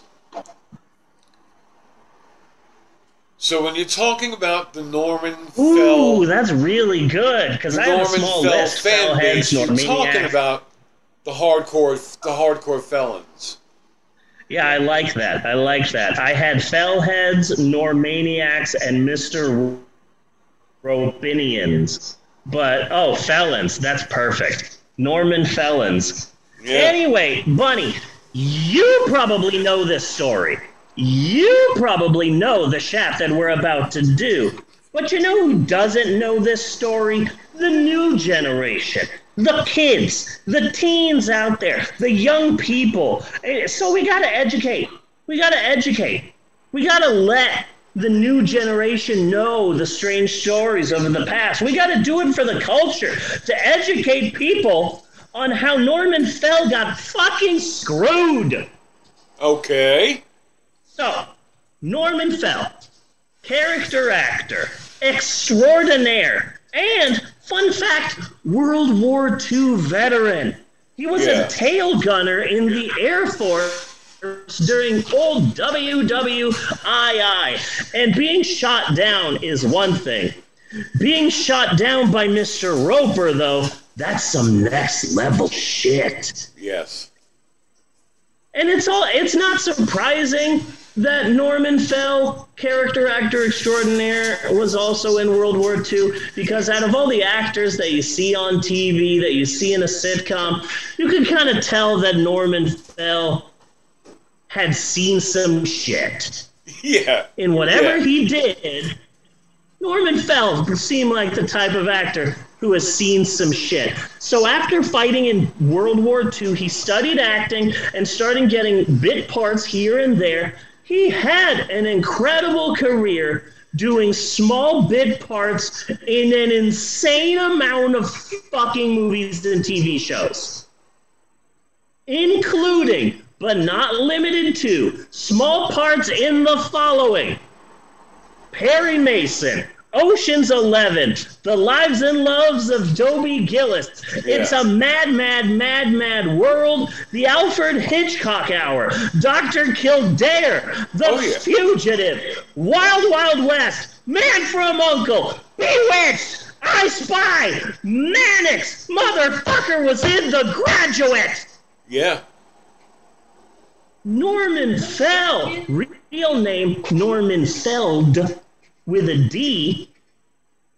Uh, he made a very successful career out of small bit parts in essentially everything. The list continues. Partridge Family, Love American Style, McCloud, Marcus Welby, Airport 1975, Rhoda, Starsky and Hutch, The Bionic Woman, The Streets of San Francisco, Grizzly Adams, Charlie's Angels, The Love Boat. He was even in Roots to Get Rootsier. Basically, Norman Fell's career was a look at what was popular throughout the entirety of the 60s and fucking 70s. Yes. If you want to know the popular shows in the late 50s and throughout the entire 60s and the 70s, all you have to do is look up Norman Fell fucking IMDb because he was everywhere in fucking everything. Yeah. Shit. And then what happened to Norman Fell? Jack Tripper done fucked him. That's what happened. Jack Okay. Tripper and Don Knotts done fuck Norman Fell right over. Okay. How so? And this uh, this this upsets me. Okay. So in 1976, the sitcom Three's Company premieres. And Bonnie, can you explain to the audience, for the young people, the kids, the teens, the, for the culture, the plot of Three's Company, which I fully believe is something you can never get away with now. Can you explain the plot of the sitcom Three's Company, the beloved sitcom Three's Company, for me, please? Okay, so uh, Jack Tripper, played by John Ritter, needed a place to stay. So he had two friends who Yes. were girls who had room in their apartment, so he decided to stay there. But the landlord would be uncomfortable with a straight man being with in the same place with two women, so he had to pretend he was gay. Yeah, that's the plot of a beloved sitcom that ran through the 70s and 80s. It was Horny man pretends to be gay. Shit. You know, like Yeah, yeah, yeah, yeah. So that was the plot, and in the show, Norman Fell was the landlord, and he's it's almost cranky, like. But, but, he, but hold on, let's stop there a second. Let's let's yeah, stay there yeah. for just a little bit longer, because it's almost Yeah. like you want to say something. It's almost like you want to make some kind of social commentary for your times, but you just can't fucking do it. You know. yeah, yeah, like like they Yeah. wanted to say something like they wanted to say something about different types of relationships or or homosexuality or you know things of and they just couldn't like they had to they had to backpedal on things you know it just like feels like they came so close to saying something and then steered it the other way. yep. And then they never did, and then they never did. Pamela Barnes was one of those people I had a crush on as a child, and then that I completely forgot. Yeah, Pamela Barnes was one of those people. More so than the one that she replaced. I don't know why, Yeah. but Pamela was Barnes a- did it for me as a young child more than Suzanne Yeah. Somers. There you go. this was like a weird Yeah. kind of period of my life where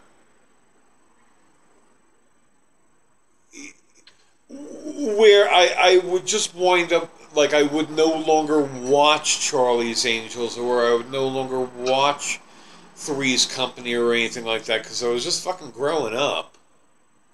You know? Yeah. Yeah. I understand that. I never saw a single episode of the A Team. Never saw a single episode of Knight Rider. Never saw a single episode of uh, Miami Vice. Yeah. So like, Like, so like when these that. shows first came on, I was entering puberty, where Charlie's Angels and Three's Company and everything was quite nice to have around. But by the time these shows were canceled, I was fucking working. I had a job. Yeah. I couldn't watch them anymore because I was working. Yeah, I understand that. Yeah. So in Three's Company, which you absolutely could not do now, uh, Norman Fell played the landlord, and he's cranky and he's funny, and people loved him, and they loved his wife, who was played by actress Audra Lindley. The two were very, the two were very popular on the show. A very popular show So much so that um, Jack Tripper's horny friend, who always wants to go to the bar, the Regal Beagle. Yes. I don't remember his name, but he was supposed to be in just one episode. But he was so popular that the writers went, "Okay, I guess we'll have a sitcom with a wacky neighbor. Never really been done before. But hey, I guess we'll be the first. And that's how we got Agatha Harkness. Yay! It all ties together.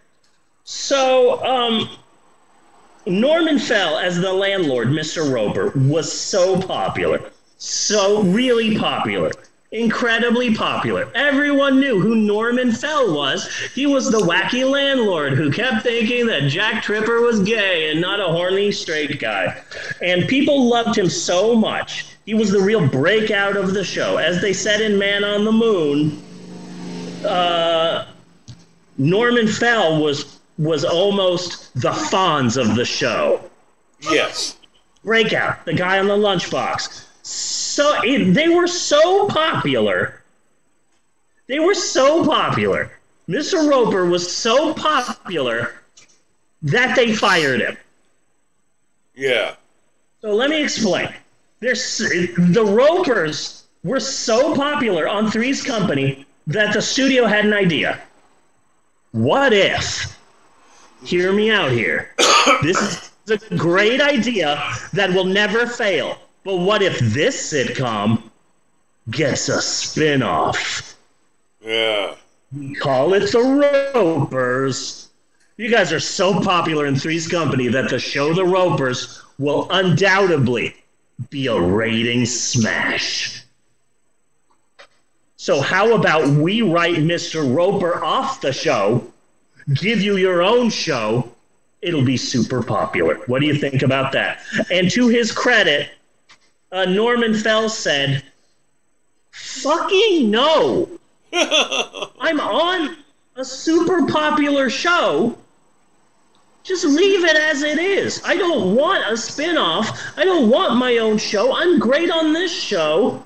Just keep me on Three's Company. But Yeah. you know who did it? It was Audra Lindley. If you watch the credits of The Ropers, and I have watched it a million times this week, Audra Lindley, Mr. Roper's wife, gets the top billing. Even Really? Norman Fell. Mr. Roper's wife is the first one in the credits, followed by Norman Fell. I love the credits of The Ropers. I don't think I've ever watched an episode of The Ropers, but this week, and I'm being serious, I think I've watched the opening credits to The Ropers about 20 times. I said it was for the podcast, but really just there's something about it. The music is kind of vaudevillian, kind of sticky, Yeah. you know?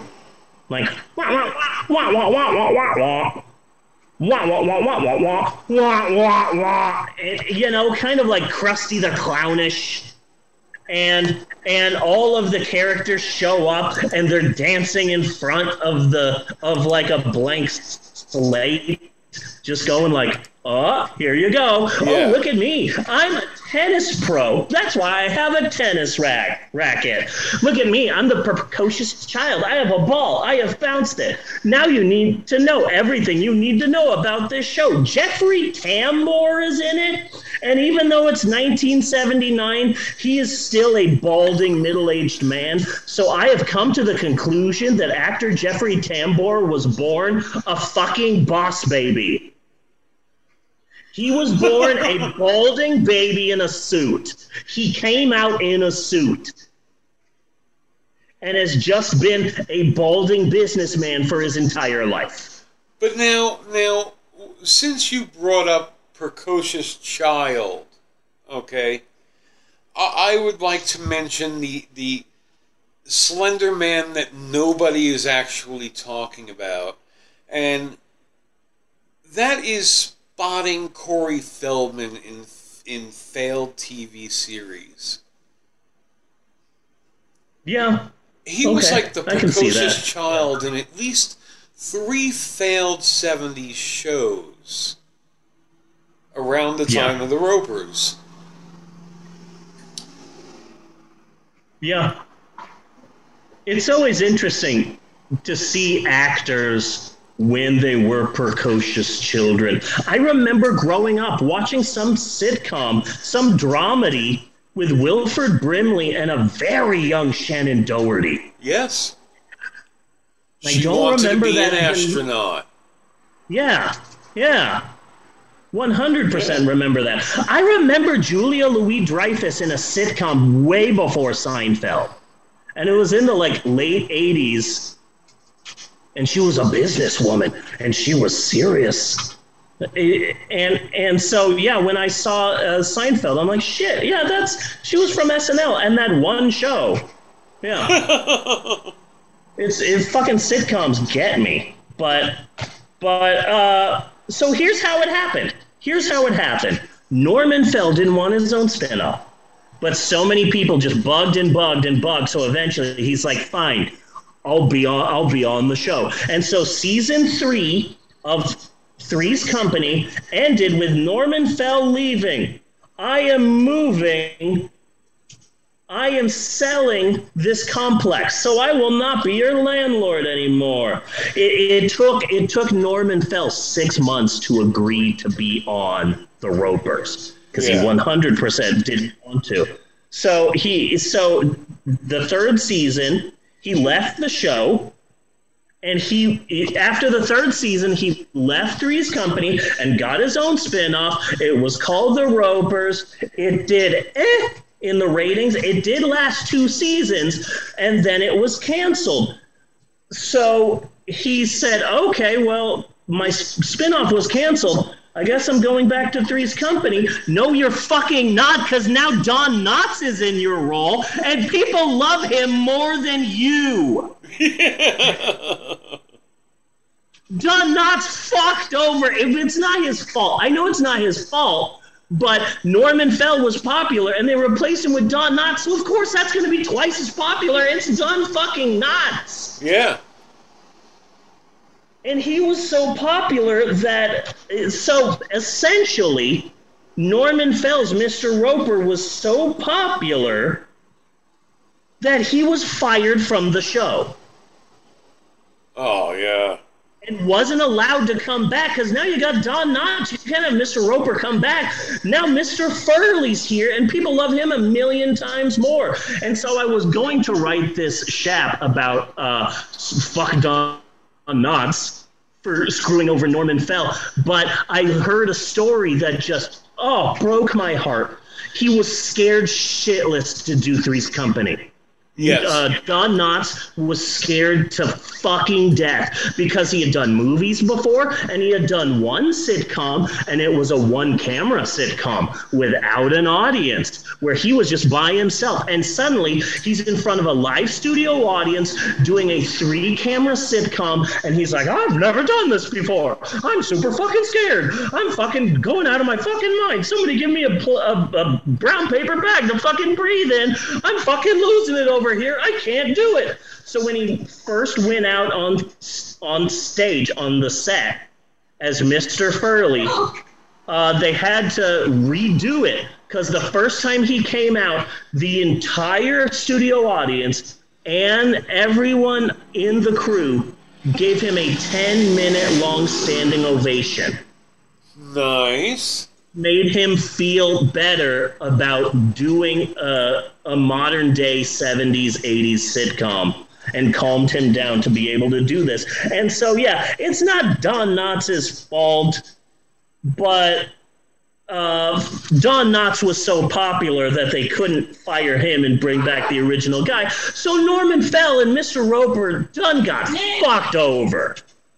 Yeah. But apparently, uh, Norman Fell wasn't negative about it. He wasn't angry about it. And up until his death, if you saw Norman Fell walking down the street and said, Hey, it's fucking Mr. Roper. Mr. Roper, hi. He would turn around with a smile on his face, greet you, shake your hand, give you an autograph, take a picture with you, no fucking problem. He was fine with being Mr. Roper and being screwed over by Three's Company. I would have been fucking pissed. I would have burned down the goddamn set. Yeah. Would have hit on Don Knotts. But uh, Norman Fell, even though he was screwed over, took it like a goddamn champ. But it's sad what happened to Norman Fell, and I'm happy that we are here crusading for for Norman Fell. And also, you should see the credits for the Ropers. Yeah. It's on YouTube. The theme song is just annoying and catchy, and uh, Mr. Roper is there with a plumber, like dancing, like yeah. so stupid that I love it.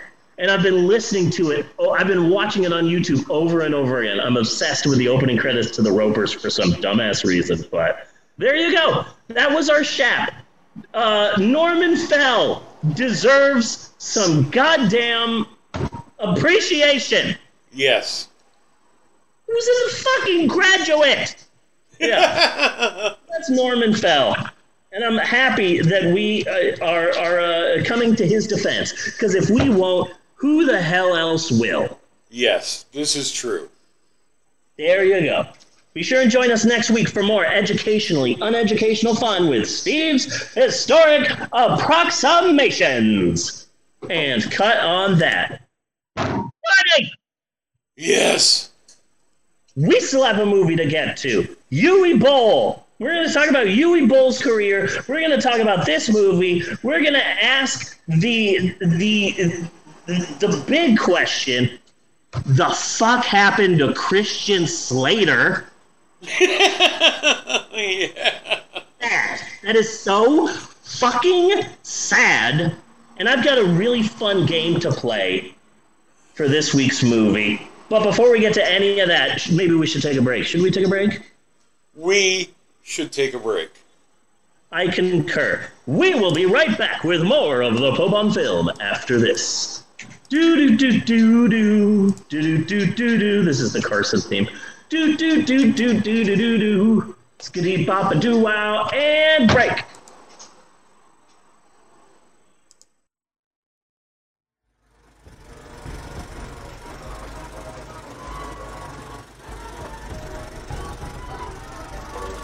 When Bob stands before God at the end of Bob's life.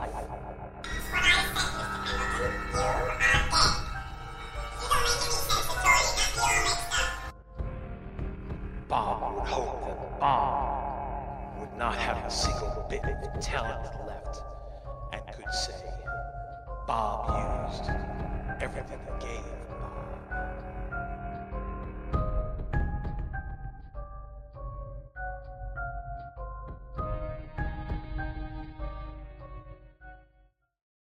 Yes, Lord?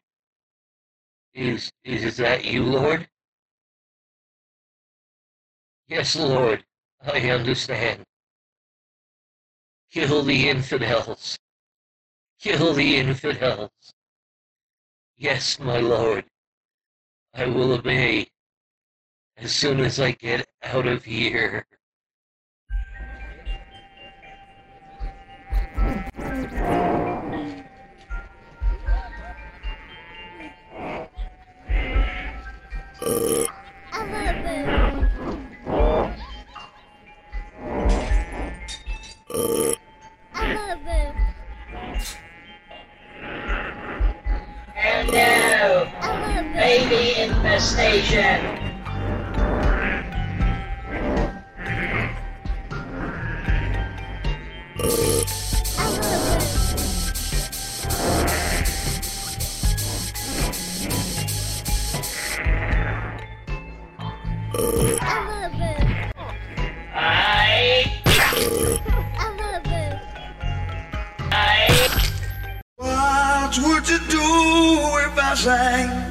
out of tune? Would you stand up and walk out on me?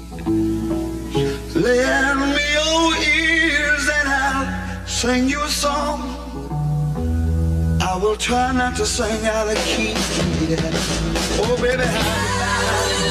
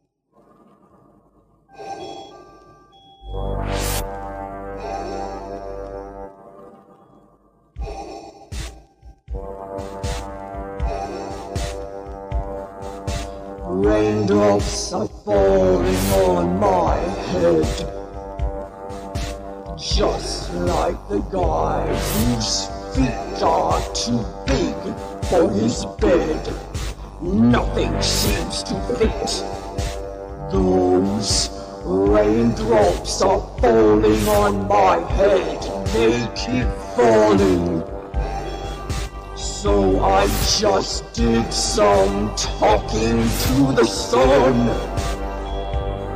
I said I didn't like the way he got things done. Sleeping on the job. Those raindrops are falling on my head. They keep falling. But there's one thing I know. The blues they sent to me won't defeat me. It won't be long till happiness steps up to greet me. Raindrops are falling on my head.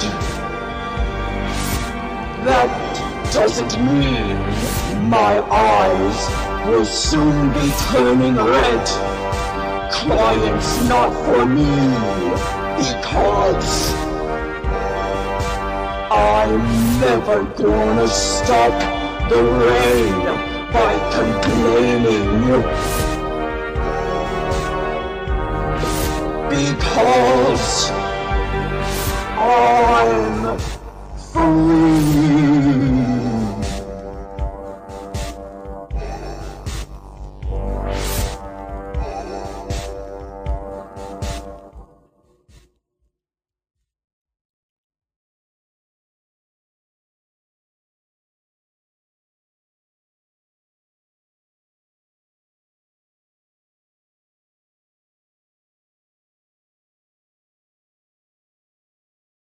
Menstrual cramps. Good mother of God, I'm coming apart. Menstrual cramps. The irritation. Oh no, please don't.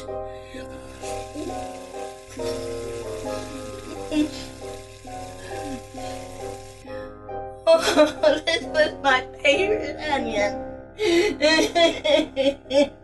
The diarrhea. I have to go. Oh, shut up, little shit stain. Mommy's cramping. Now. Menstrual cramps. She's getting tighter and tighter and tighter. Where the fuck is the chocolate? The pain. Menstrual cramps. The most common cause of menstrual cramps is stress.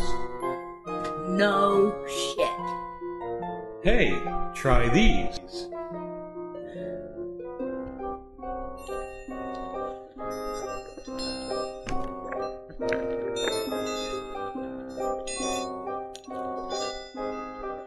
Does this really help? It does when you do it right. It's your uterus that's stressed. Oh,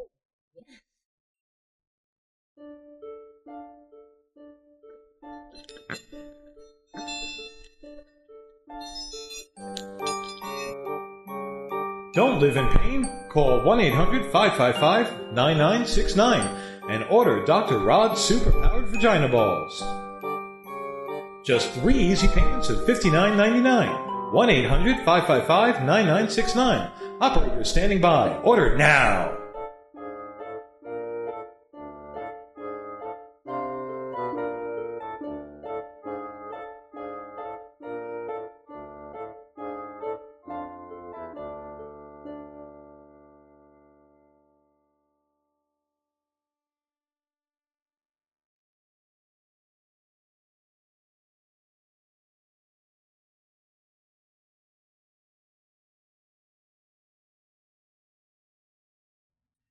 Hello, Tim's mom? Have you seen Tim anywhere? He's not here at the studio, and I'm beginning to worry. 911? Hello, Queen of Germany?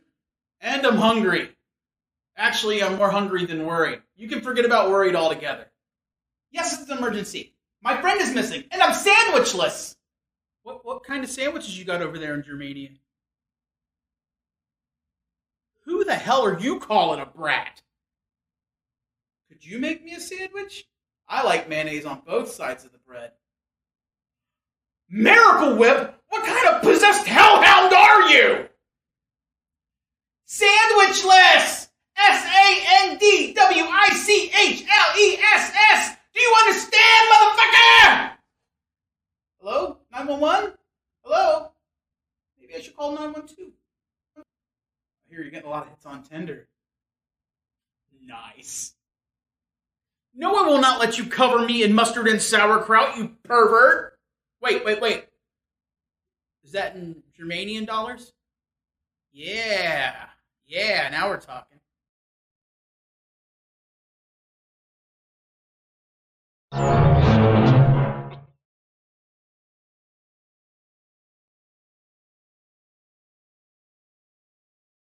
I have to tell you something. I'm only a myth. And until next week, I'll be mything you.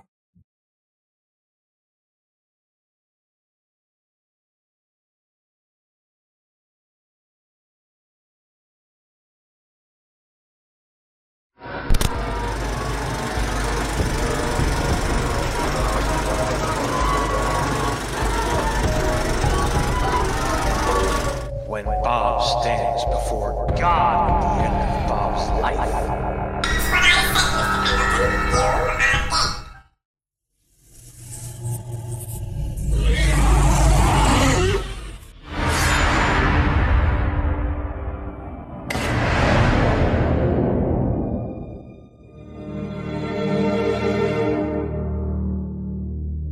Hello? Miss Hedrak?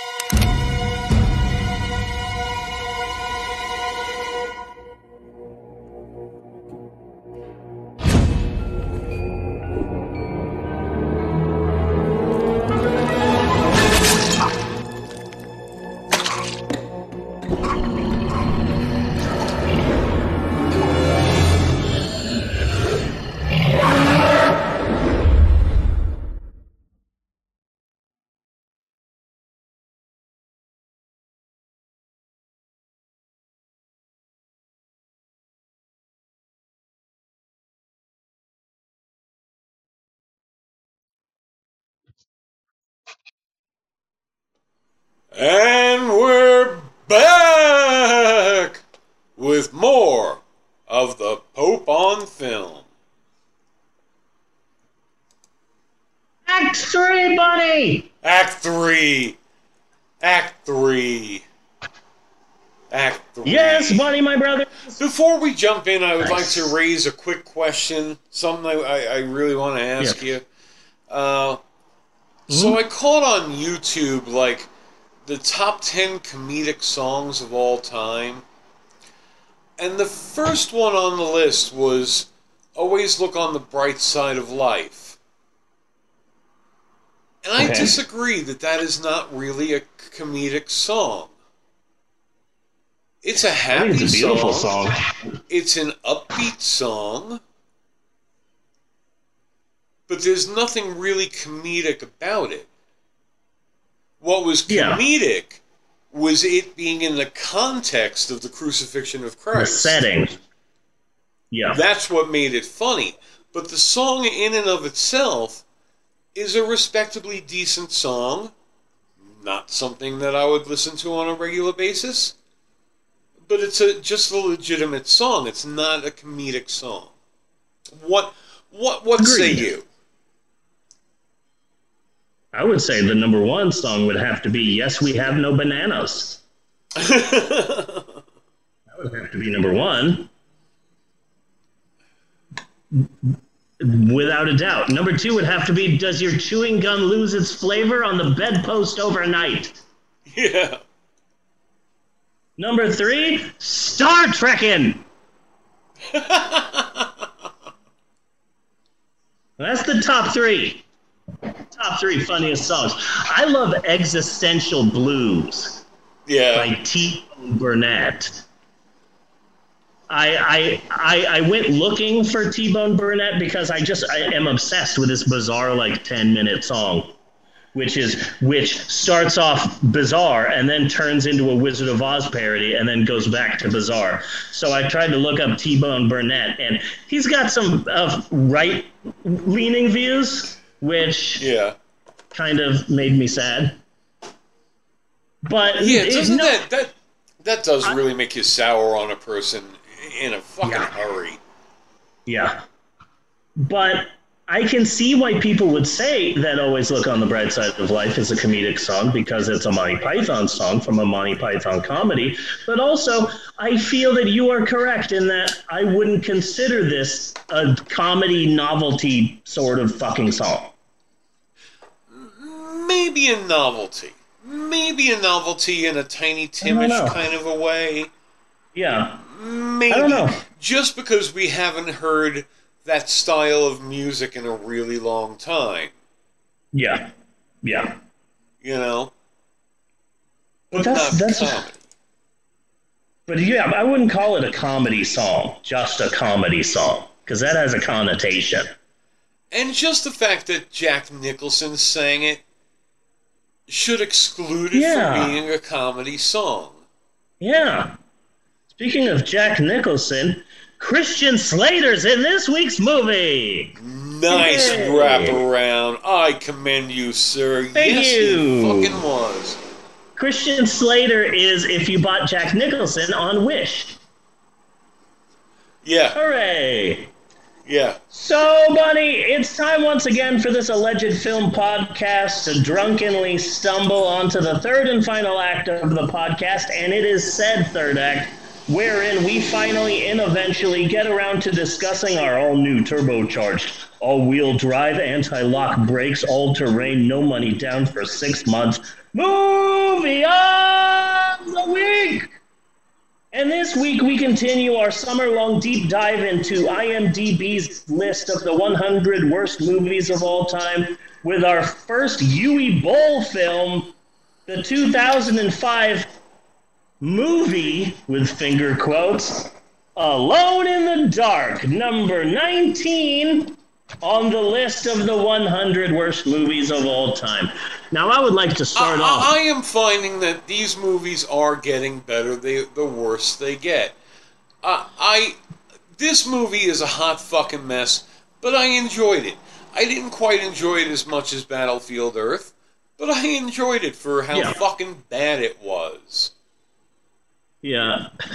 Yeah, like like car chase in five minutes. Yeah.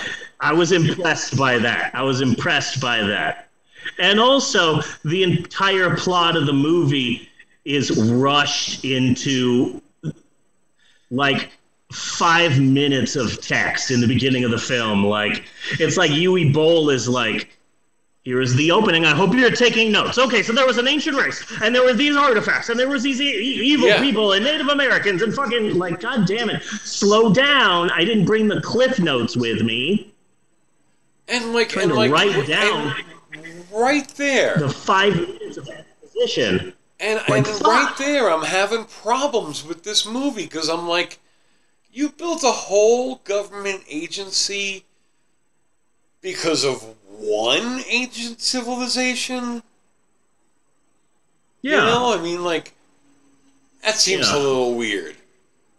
I mean, I can I see possibly you build an ag- uh, you build an agency investigating supernatural phenomenon that specializes in ancient civilizations, Yeah.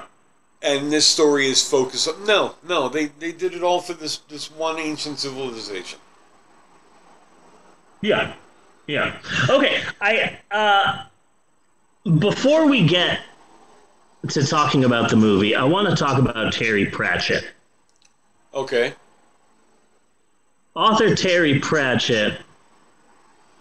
A, a lot of people have been trying to attach him to like the anti-trans community online. It's a big fucking mess because uh, J.K. Rowling is like, "Hello, I'm J.K. Rowling. I created the Harry Potter series, and I'm the most successful writer on earth." And uh, I've decided that I'm so successful that I'm too successful. So fuck trans people. And now people are like, "Fuck!" So Yeah. we gotta not give a shit about Harry Potter. What other thing should we care about that's Harry Potter esque and kind of fun and funny and, and really nice? And so a bunch of Terry Pratchett fans are like, "Hi, um, let me tell you about Discworld because it's fucking wonderful." And I've read about 80% of the books, and there's a shit ton of books. I've read about, I'd say 75% of the books. I Because I, I- I, tried and I, I just I, I recognize his genius. I just can't wrap around his stories, you know. And Yeah. I kind of Yeah. have a suspicion because what he is doing is very close to what I'm trying to do at getting a very strange and different look at things. And I think that that for some reason Yeah. puts me off to him. You know what I mean? Yeah, no, I get that. I get that. I get like that. if I'm like if But I'm trying still- to do like if I'm trying to do something artistically and I run across something similar, I kind of have to keep away from that similar thing. Or it's going to like taint what I'm Yeah. doing. You know, so like Yeah, I get that. I was looking around on various occult subjects and had reason to look look up Baba Yaga and immediately had to stop reading because it's like, all right, that's just way too close to Nettie fucking Braxton. I don't want to Yeah. know about it. So anyway, there was a tangent. Yeah, no, that's fine. That's fine. Uh, so Discworld is amazing, and it's it, it's a really great world, and I really like it.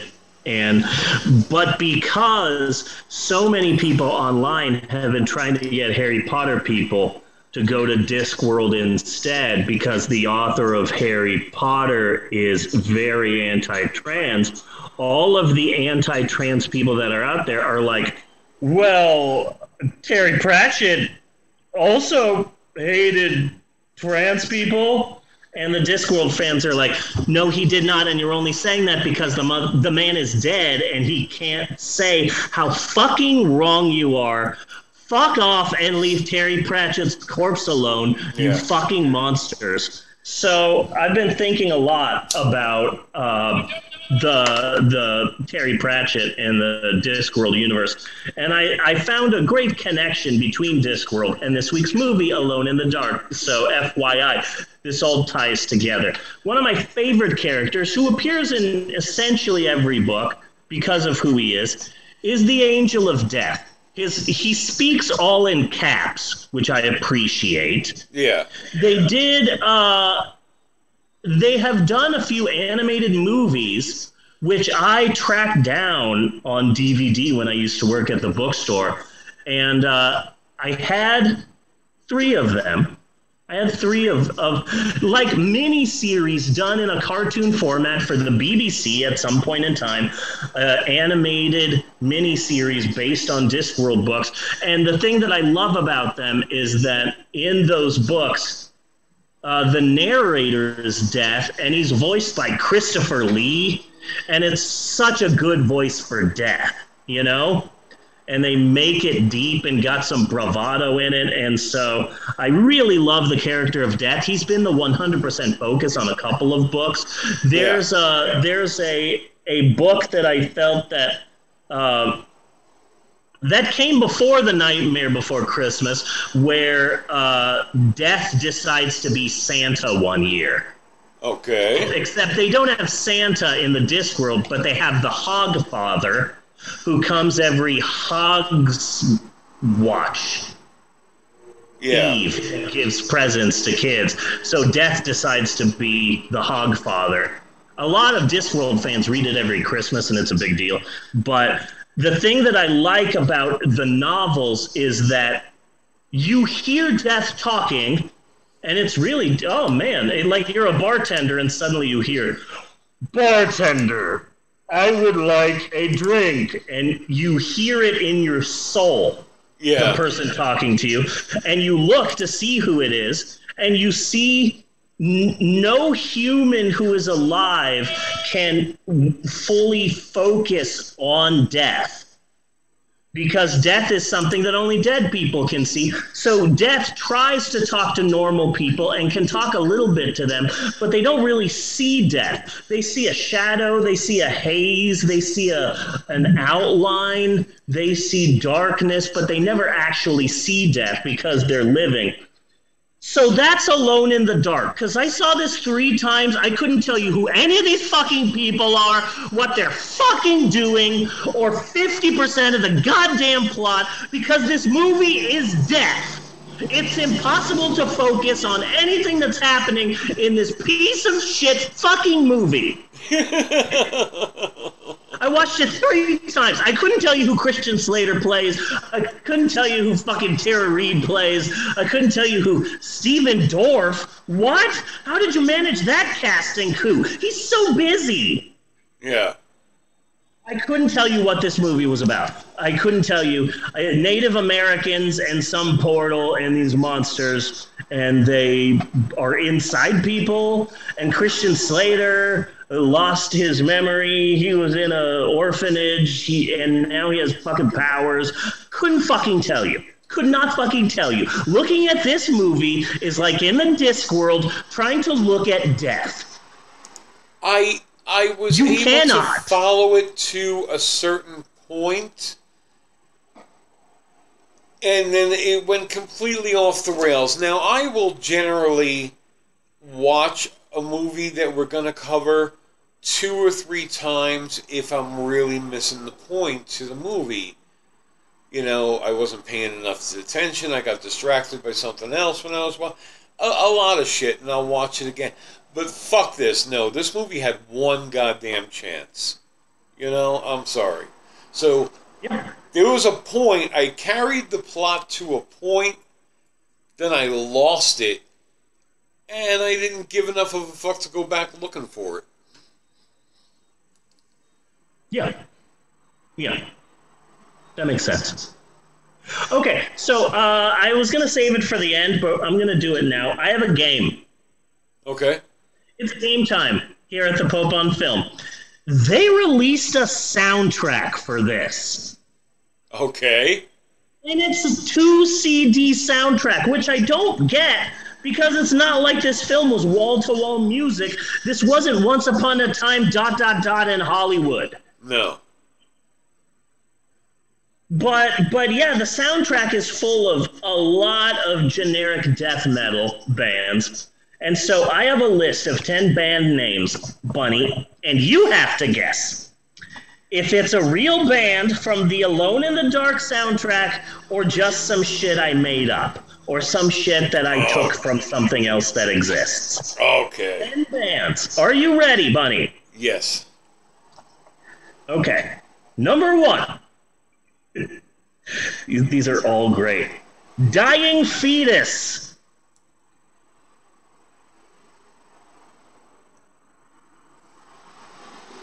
Take all the time you need. This is kind of hard. I'm gonna go real band. You are absolutely right. Absolutely right. Because I Uh, personally would, had I had a band, I, I, think that I would love that name. Yeah. Okay. There you go. Okay. Number two. Robot apathy. It's a cool fucking name. I'm gonna go no. You are right. It is fake. It's cool Malformed as shit though. Copyright that shit. Yeah. Okay. Robot apathy. Malformed souls.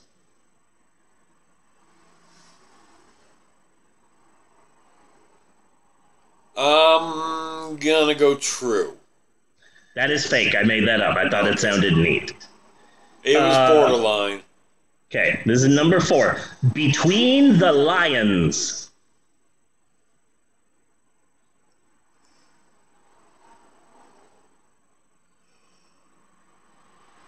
I'm gonna play the odds and go true.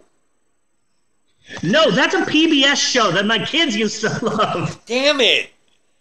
That was a fucking kid show with these lion puppets, and they're in a library, and it teaches you about reading.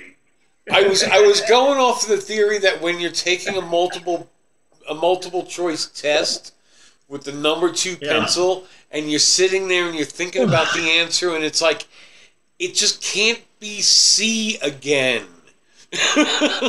Yeah, yeah. That's how I fuck with people when I do these games. Between the lions, between the covers of a book, between the lions. Loved that fucking show. Well, that's why I said I was going to play the odds because, like, it just I, I, it just seemed it couldn't be false again. Yeah. Uh, Bloodbath.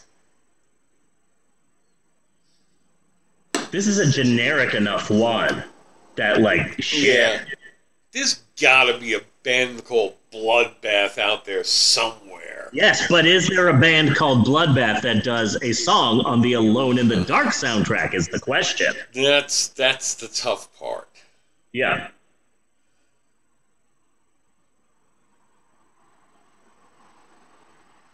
I love these games. Um, uh, um, yeah, yeah, there is. Okay, yes, Bloodbath. They have a song on the Alone in the Dark soundtrack. Number six, Fear Factory.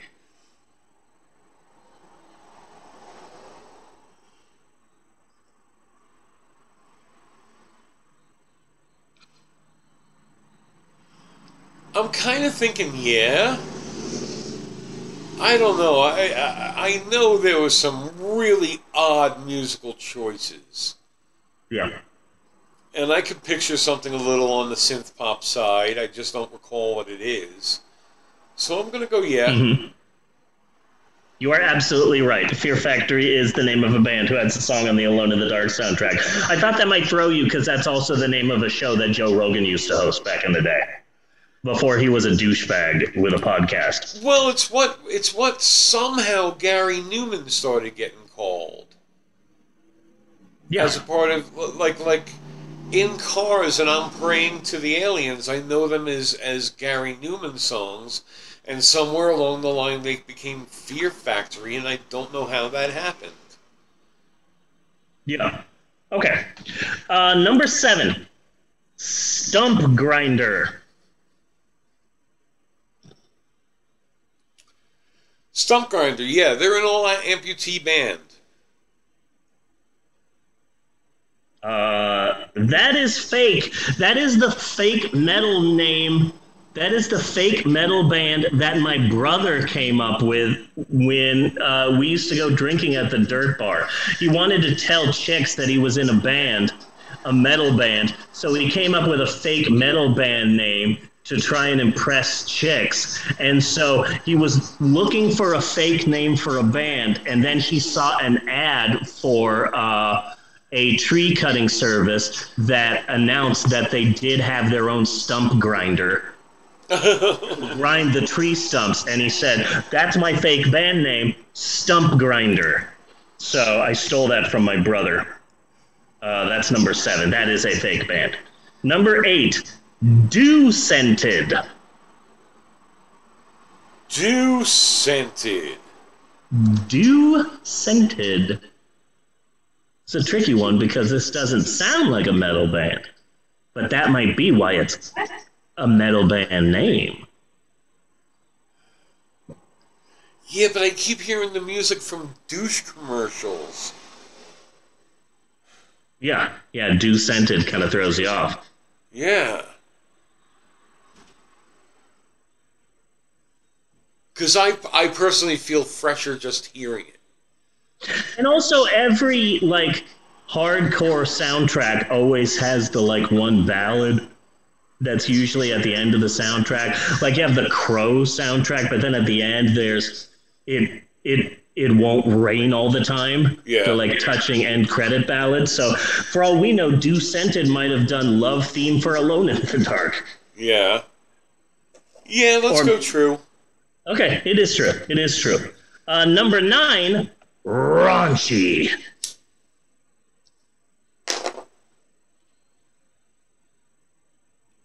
Okay.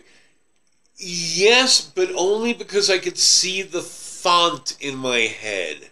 Yeah, raunchy's real. Number ten, vivisections at dusk. I'm gonna say yes because I want it to be true. No, I came up with that. That's badass, though, isn't it? Vivisections at dusk. Yes. That's a fucking great name. Yeah. Okay. So that was fun. Um, Stephen Dorff, real mark of quality. Tara I'm, Reid, I, I am so happy that he is too good to be in a Black Widow Marvel movie. I, I am so glad that Stephen Dorff is doing so fucking well in his career that he could look down his nose at any part of the Marvel Universe. Yeah, yeah.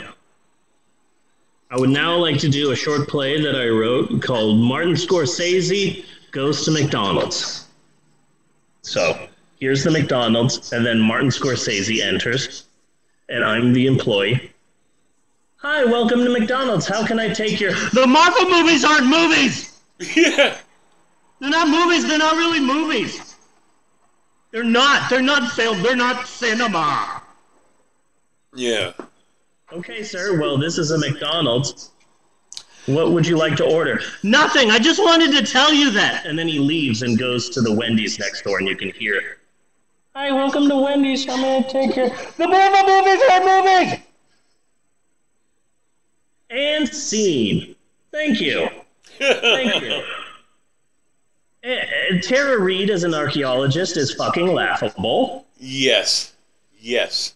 And I read in some I review- had the same feeling about Tara Reid that I had from the scientist girl from that Plan 9 movie with the great Mr. Lobo. Yeah. Uh, Yes. like, I am just so not buying into you as a scientist. I'm, Yeah. I'm, I'm Agreed. not.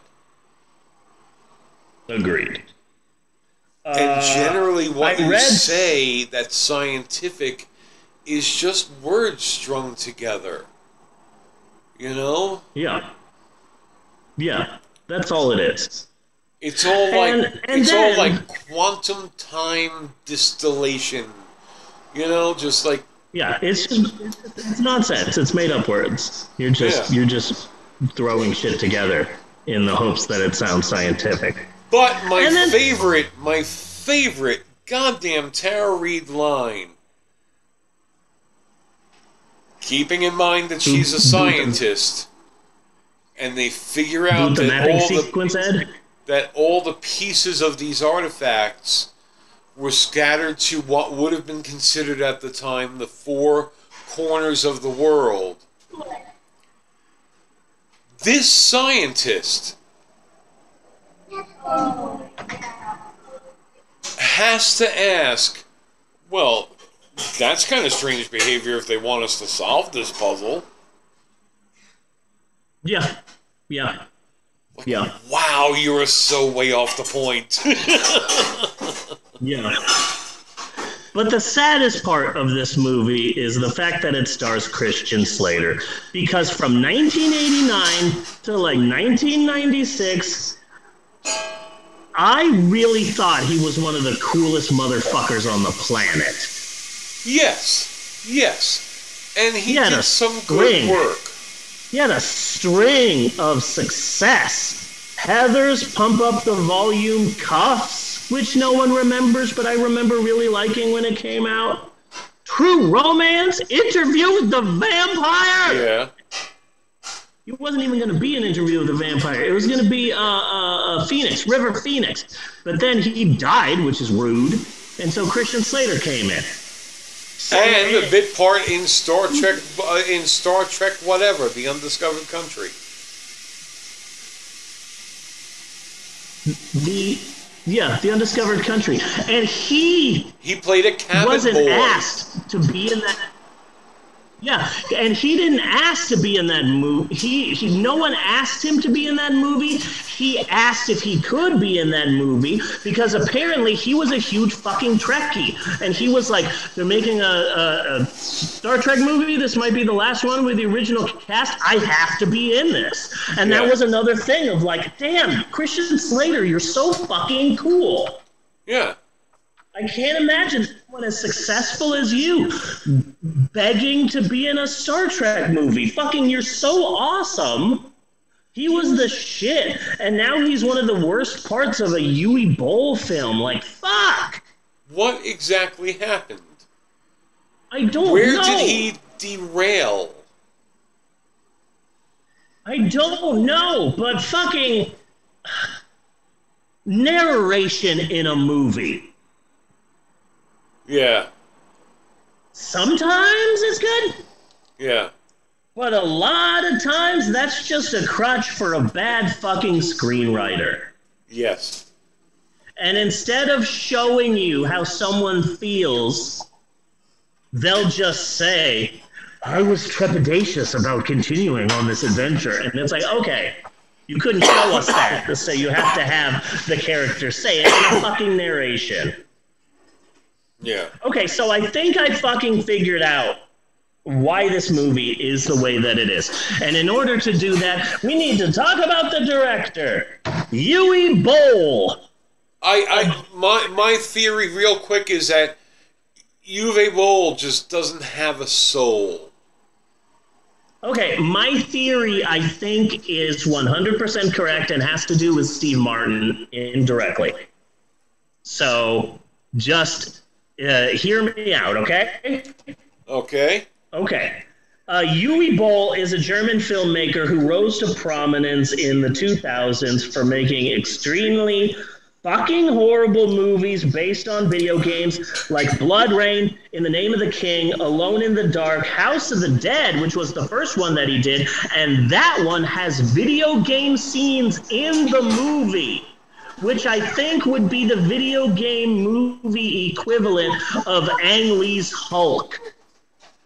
Remember Okay. when Ang Lee did the Hulk movie and it's like, ooh, comic book panels. What? Boom. Yeah. Ah. And it's like, we understand what you're trying to do, Ang Lee, but also, fuck off. Yeah. Yeah. So, and also, let's not forget, Uwe Boll made the film Postal, which I fucking hate with a deep seated fucking passion. I think it's one of the worst movies of all time. Certainly, I think it's one of the worst comedies of all time. And it goes out of its way to offend people. And it opens with two terrorists on one of the planes about to head into the World Trade Center. And it's like, oh man, can't wait to get those uh, 73 virgins. Uh, here's a painting of Allah. I'm gonna shit on the American flag. Levin was a joke. I'm trying to offend as many people as I can with one film because the directors hate me. So I'm going to go out of my way to make the worst movie of all time, only as a fuck you to my critics, whom I can't stand the slightest bit of criticism, like Donald Trump. So I'm going to make the worst movie of all time specifically to offend and my who are and but people will love it because there's a lot of people out there cough cough sit head white men who love the movie Postal. And I think that says if you're a big fan of Postal, I'm sorry to offend you, but also being a fan of Postal says a lot about who you are inside. Really? I've never seen Postal. It's a fucking piece of shit. Dave Foley is naked in it. It's it's so bad. But it's supposed to be bad. because Uwe Boll is like, I'm making all of these films which are obviously great, and for some reason, stupid critics who are idiots hate it. So what I'm going to do is go out of my way to make the worst film of all time that will piss off everyone. And it, it's it's a real piece of shit. It's a real piece of shit film. But it's a piece of shit on purpose. So a lot of like toxic dudes are like, "Oh, Postal, I love Postal. Have you seen Postal? You haven't seen Postal? You have to see it. It's fucking crazy, man. It's the worst. I love it." Yeah. And it's like, "Oh, okay, okay, yeah, yeah." Do you want to also talk to me for 20 minutes about uh, Joaquin Phoenix's Joker?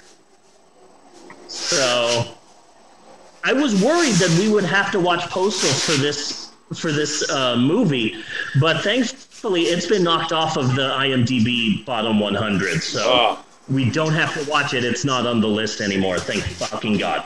So, um,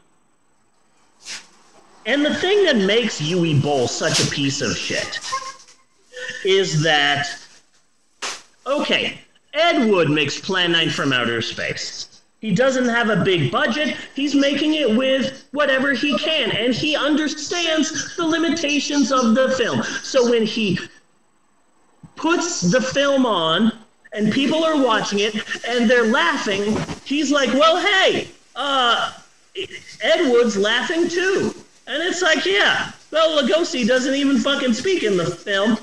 And yeah, that is just a shower curtain separating the cockpit from the rest of the plane. Because there is no rest of the plane. We had no budget. I understand it. This part's fucking funny too. And Ed Wood is laughing right there with the audience. Yes. But Uwe Boll, like Donald Trump, isn't man enough to admit his failure as a filmmaker. It's always someone else's fault. His movies suck. Oh, you didn't like my film? Worst movie you ever saw? Ed Wood's like, worst movie you ever saw? Well, my next one will be better. Uwe Boll is like, worst film you ever saw? Oh, well, you're a film critic. And film critics are all pretentious pieces of shit. Of course, you don't understand my art. My next, I, he literally said about his film House of the Dead, and I quote, I made a perfect House of the Dead movie. Okay. So if you if you don't like it, then then you just don't understand my art. I made a perfect film. What's wrong with you that you don't like my film? And then I, he kind makes of two like bad movies. I, I kind of like House of the Dead. Uh, for just how goofy and weird and bad it is. Yeah, but he would never admit that it's goofy and weird and bad. It's a perfect movie, and it's hilarious, and it's wonderful, and it's a great film.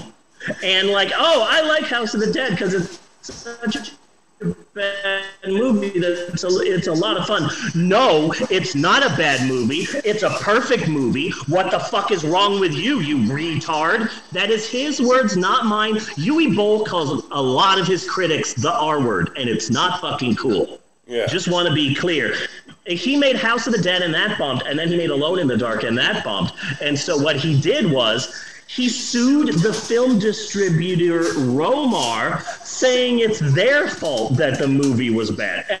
And also, uh, uh, House of the Dead, people said it was one of the worst movies of all time. You know why people are saying that? Because uh, video game fans expect too much of a video game movie. So really, this is actually a great movie. It's just a fan of the video game's fault for not understanding how wonderful this movie is. It's only Okay, someone well, else's well, I know nothing of the video game, so we get rid of that criticism. Yeah, when Harry Knowles wrote a scathing review of Uwe Boll's films, Uwe Boll called him a fat retard, in his words, not mine.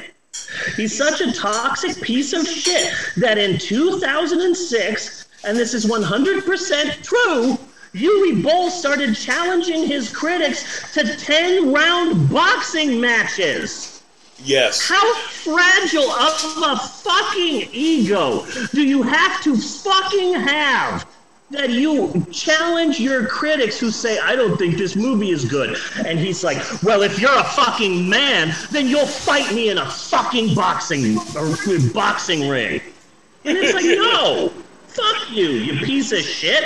He is literally the Donald Trump of filmmaking. The only good thing that Uwe Boll ever did is give up his movie career to be a, uh, a, a chef. Now he, you know, uh, owns a restaurant and is trying to open a chain of restaurants. Basically, he's Nazi Guy Fieri. So uh, the best thing that Uwe Boll ever did in his career was decide maybe instead of making movies, I should flip fucking burgers. Good job, Uwe Boll. You made your first good decision as a filmmaker and stopped making fucking movies. Yeah. Fuck you. But here's the thing.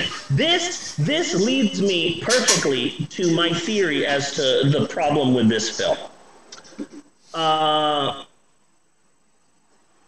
a screenwriter named Blair Erickson wrote the first draft for the Alone in the Dark movie. It was very dark and serious, and it leaned into the supernatural aspect of it. The supernatural aspect of these, oh, what are these monsters? And it was very Lovecraftian, and it was very dark, and it was very serious. Then Uwe Boll took the script and literally said, Where are the fucking car chases? Yeah. If I'm making, if I'm gonna make a big budget action film, it needs car chases. There's no car chases in it. I need a car chase in the first six minutes. The fuck is wrong with you, you piece of shit? And he got the script and rewrote it into, and this is my theory, a poor man's attempt at a Hollywood blockbuster. Yeah. So it's like, okay, I'm gonna make a movie, but if I'm gonna make a movie, but but here's the thing, he's German, so it's like, if I'm going to make a movie, I need it to be big American film. Put in CG monsters, put in a sex scene. I need Matrix style gunplay. And it's like, okay, but there is this is based on a video game, and it's like, I don't care, more Matrixy. This needs to be big, American Hollywood blockbuster. This is a German man's very bad impression of what he thinks American audiences want. Basically, this movie is the wild and crazy guys of cinema. Steve Martin and Dan Aykroyd are Americans. So we have put on our disco pants with tight bulges and we have chain like you Americans like to do. We are American people. And that is what this movie is. And it's like, we, oh, I do American video game? Okay. Car chase, uh, explosion. Uh, we need big Yes, monsters in the dark fighting people. And that's basically what this is. Like like you're doing it off of a checklist. Michael Bay. Like you're doing it off of a checklist and not bringing any heart to the production. And it and it gives it as a film, it gives it a very mechanical look. Yeah. You know? You're in one place and then you're in another place and there is no textu- contextual reason necessarily for why you're now in this other place. You know? Yeah. Which is this part entire of movie is this entire movie is some random German guy saying, "I can be Michael Bay." Yeah. But you can't be Michael Bay. But this is a random German man's attempt at a Michael Bay movie. I, I lost I lost the thread of the plot when the the dog creature appeared in the museum or the library or whatever the fuck it Yeah. was. I lost it there because they were kind of like battling this thing, and then we went to another scene, and we went to another scene, and I was like, wait a second. Don't we have to get back to that dog creature? what happened to it? I have no idea. and frankly, I don't fucking care. You know? And also, and also, my personal opinion is that all of Uwe Boll's films were just scams because uh, allegedly this movie cost twenty million dollars to make.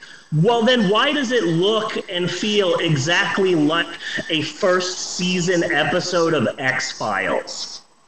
Yeah. And the This scene- effects are fucking awful.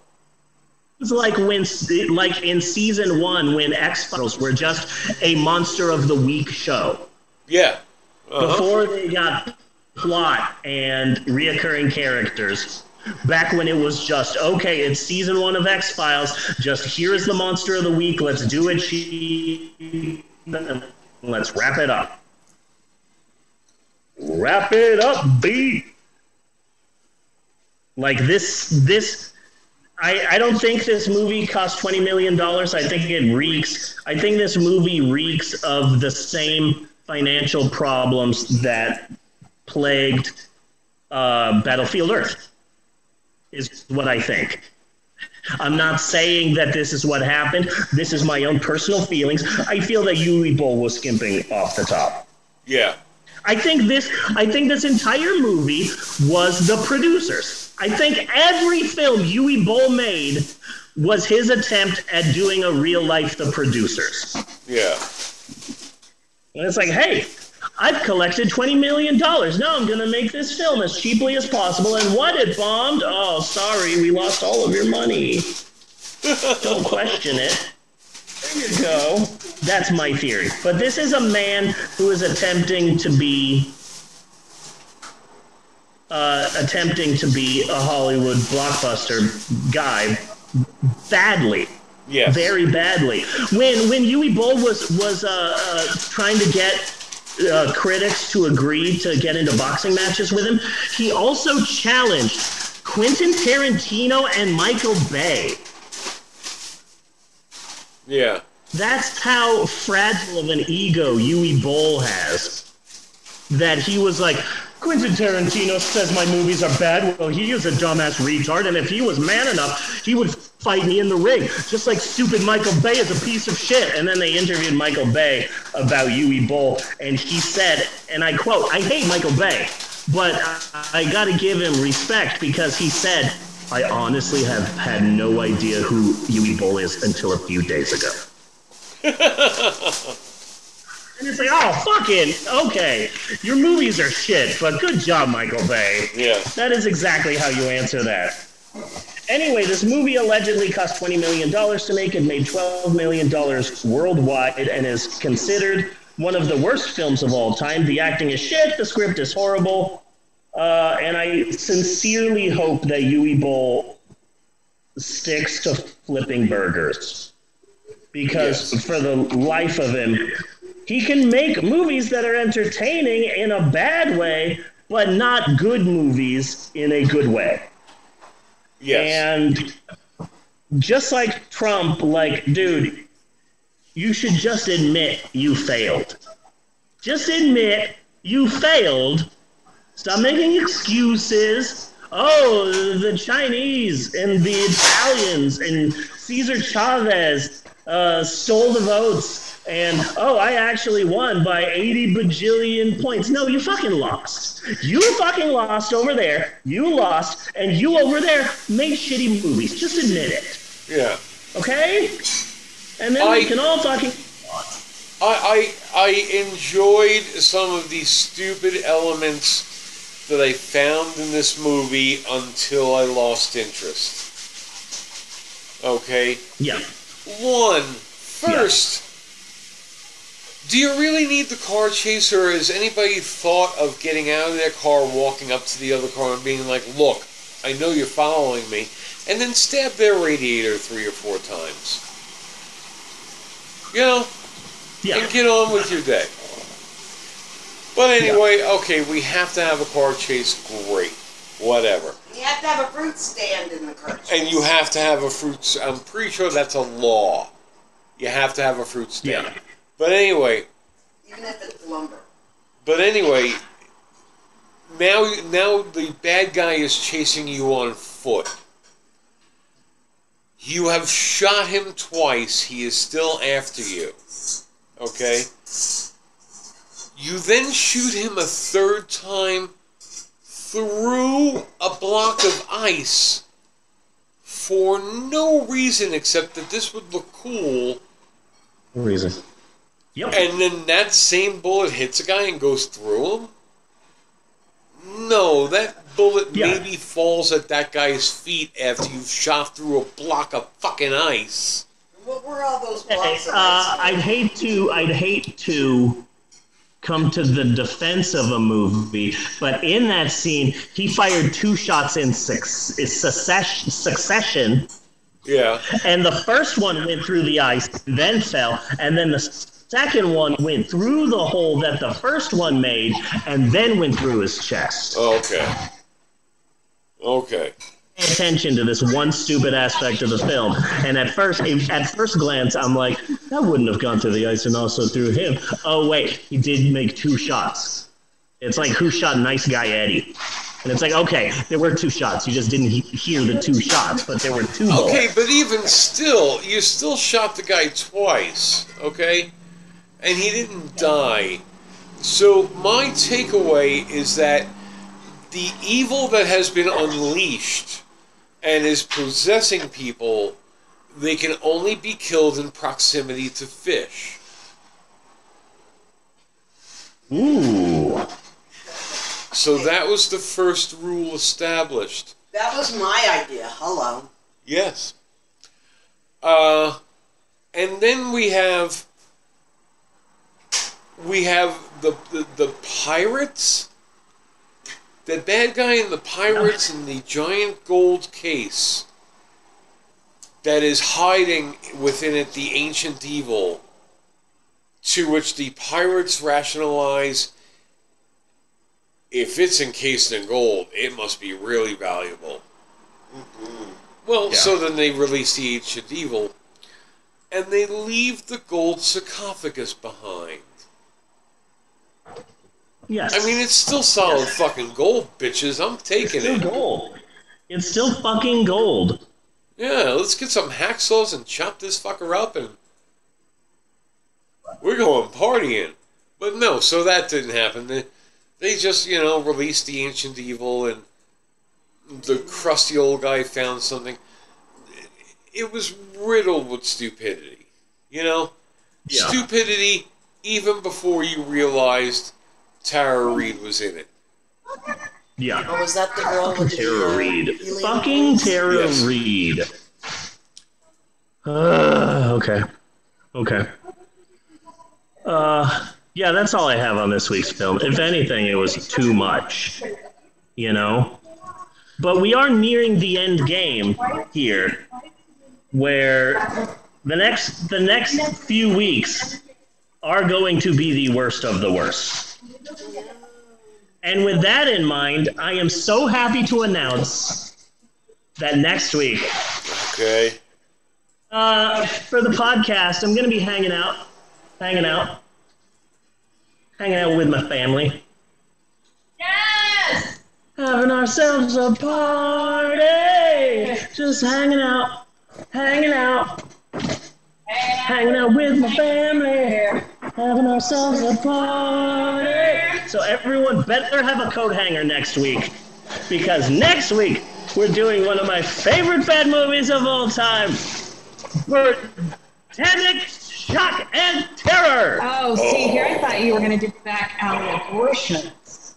nice, nice uh, clothes hanger reference. We have never done Birdemic before. Ever. That, that amazes me. And I'm so excited to finally do it. Ah! So excited. Eleanor, I got you. Move over, Alfred Hitchcock. Yeah. Move over. Because now there's Birdemic. These birds explode. Marker. So it's even scarier than Alfred Hitchcock. Super excited. Ah! Uh, it'll be on the shared cough cough in like, I don't know, 20 minutes for you. Okay. Best ever. Great acting. Great CGI. Oh my goodness. It's like you're right there with the birds. Uh, great, uh, totally realistic gunshots. Uh, and you'll never look at clothes hangers the same way again. Oh man, such a great movie. The acting is top notch. I'm so excited to be doing this movie. That is next week. S- But now that I'm looking back at this week, man, I lost my notes. Uh, there they are. The ups and the downs, the highs and the lows. Norman Fell, Christian Slater, uh, Turkish propaganda, CM Punk. I gotta say, I think that this has been a pretty good episode of the podcast. This Very has good. been a damn good episode of the podcast. Good, good, good. Because I, I feel the same way, but I didn't want to say anything because you're the person who makes that distinction and not me, and I didn't want to step on your toes. But yes, I concur with your decision, good sir. So until next week, I am Bunny Williams. And I am Reverend Steve, and on behalf of Eleanor and Natasha and Maxwell and Bella and everyone else, I just want to say thanks for listening, and we will see you next week, you godless heathens. You just want to listen to each other. And you crackpots. And you crap pots? Crack butt. Crack butts. Okay. Yes, Eleanor? Cookies. Cookies. Okay. Do do do do do do do do do do. Do do do do do do do do. Skitty bop a doo wow. Cut and print. And put on cookies. That's a wrap. And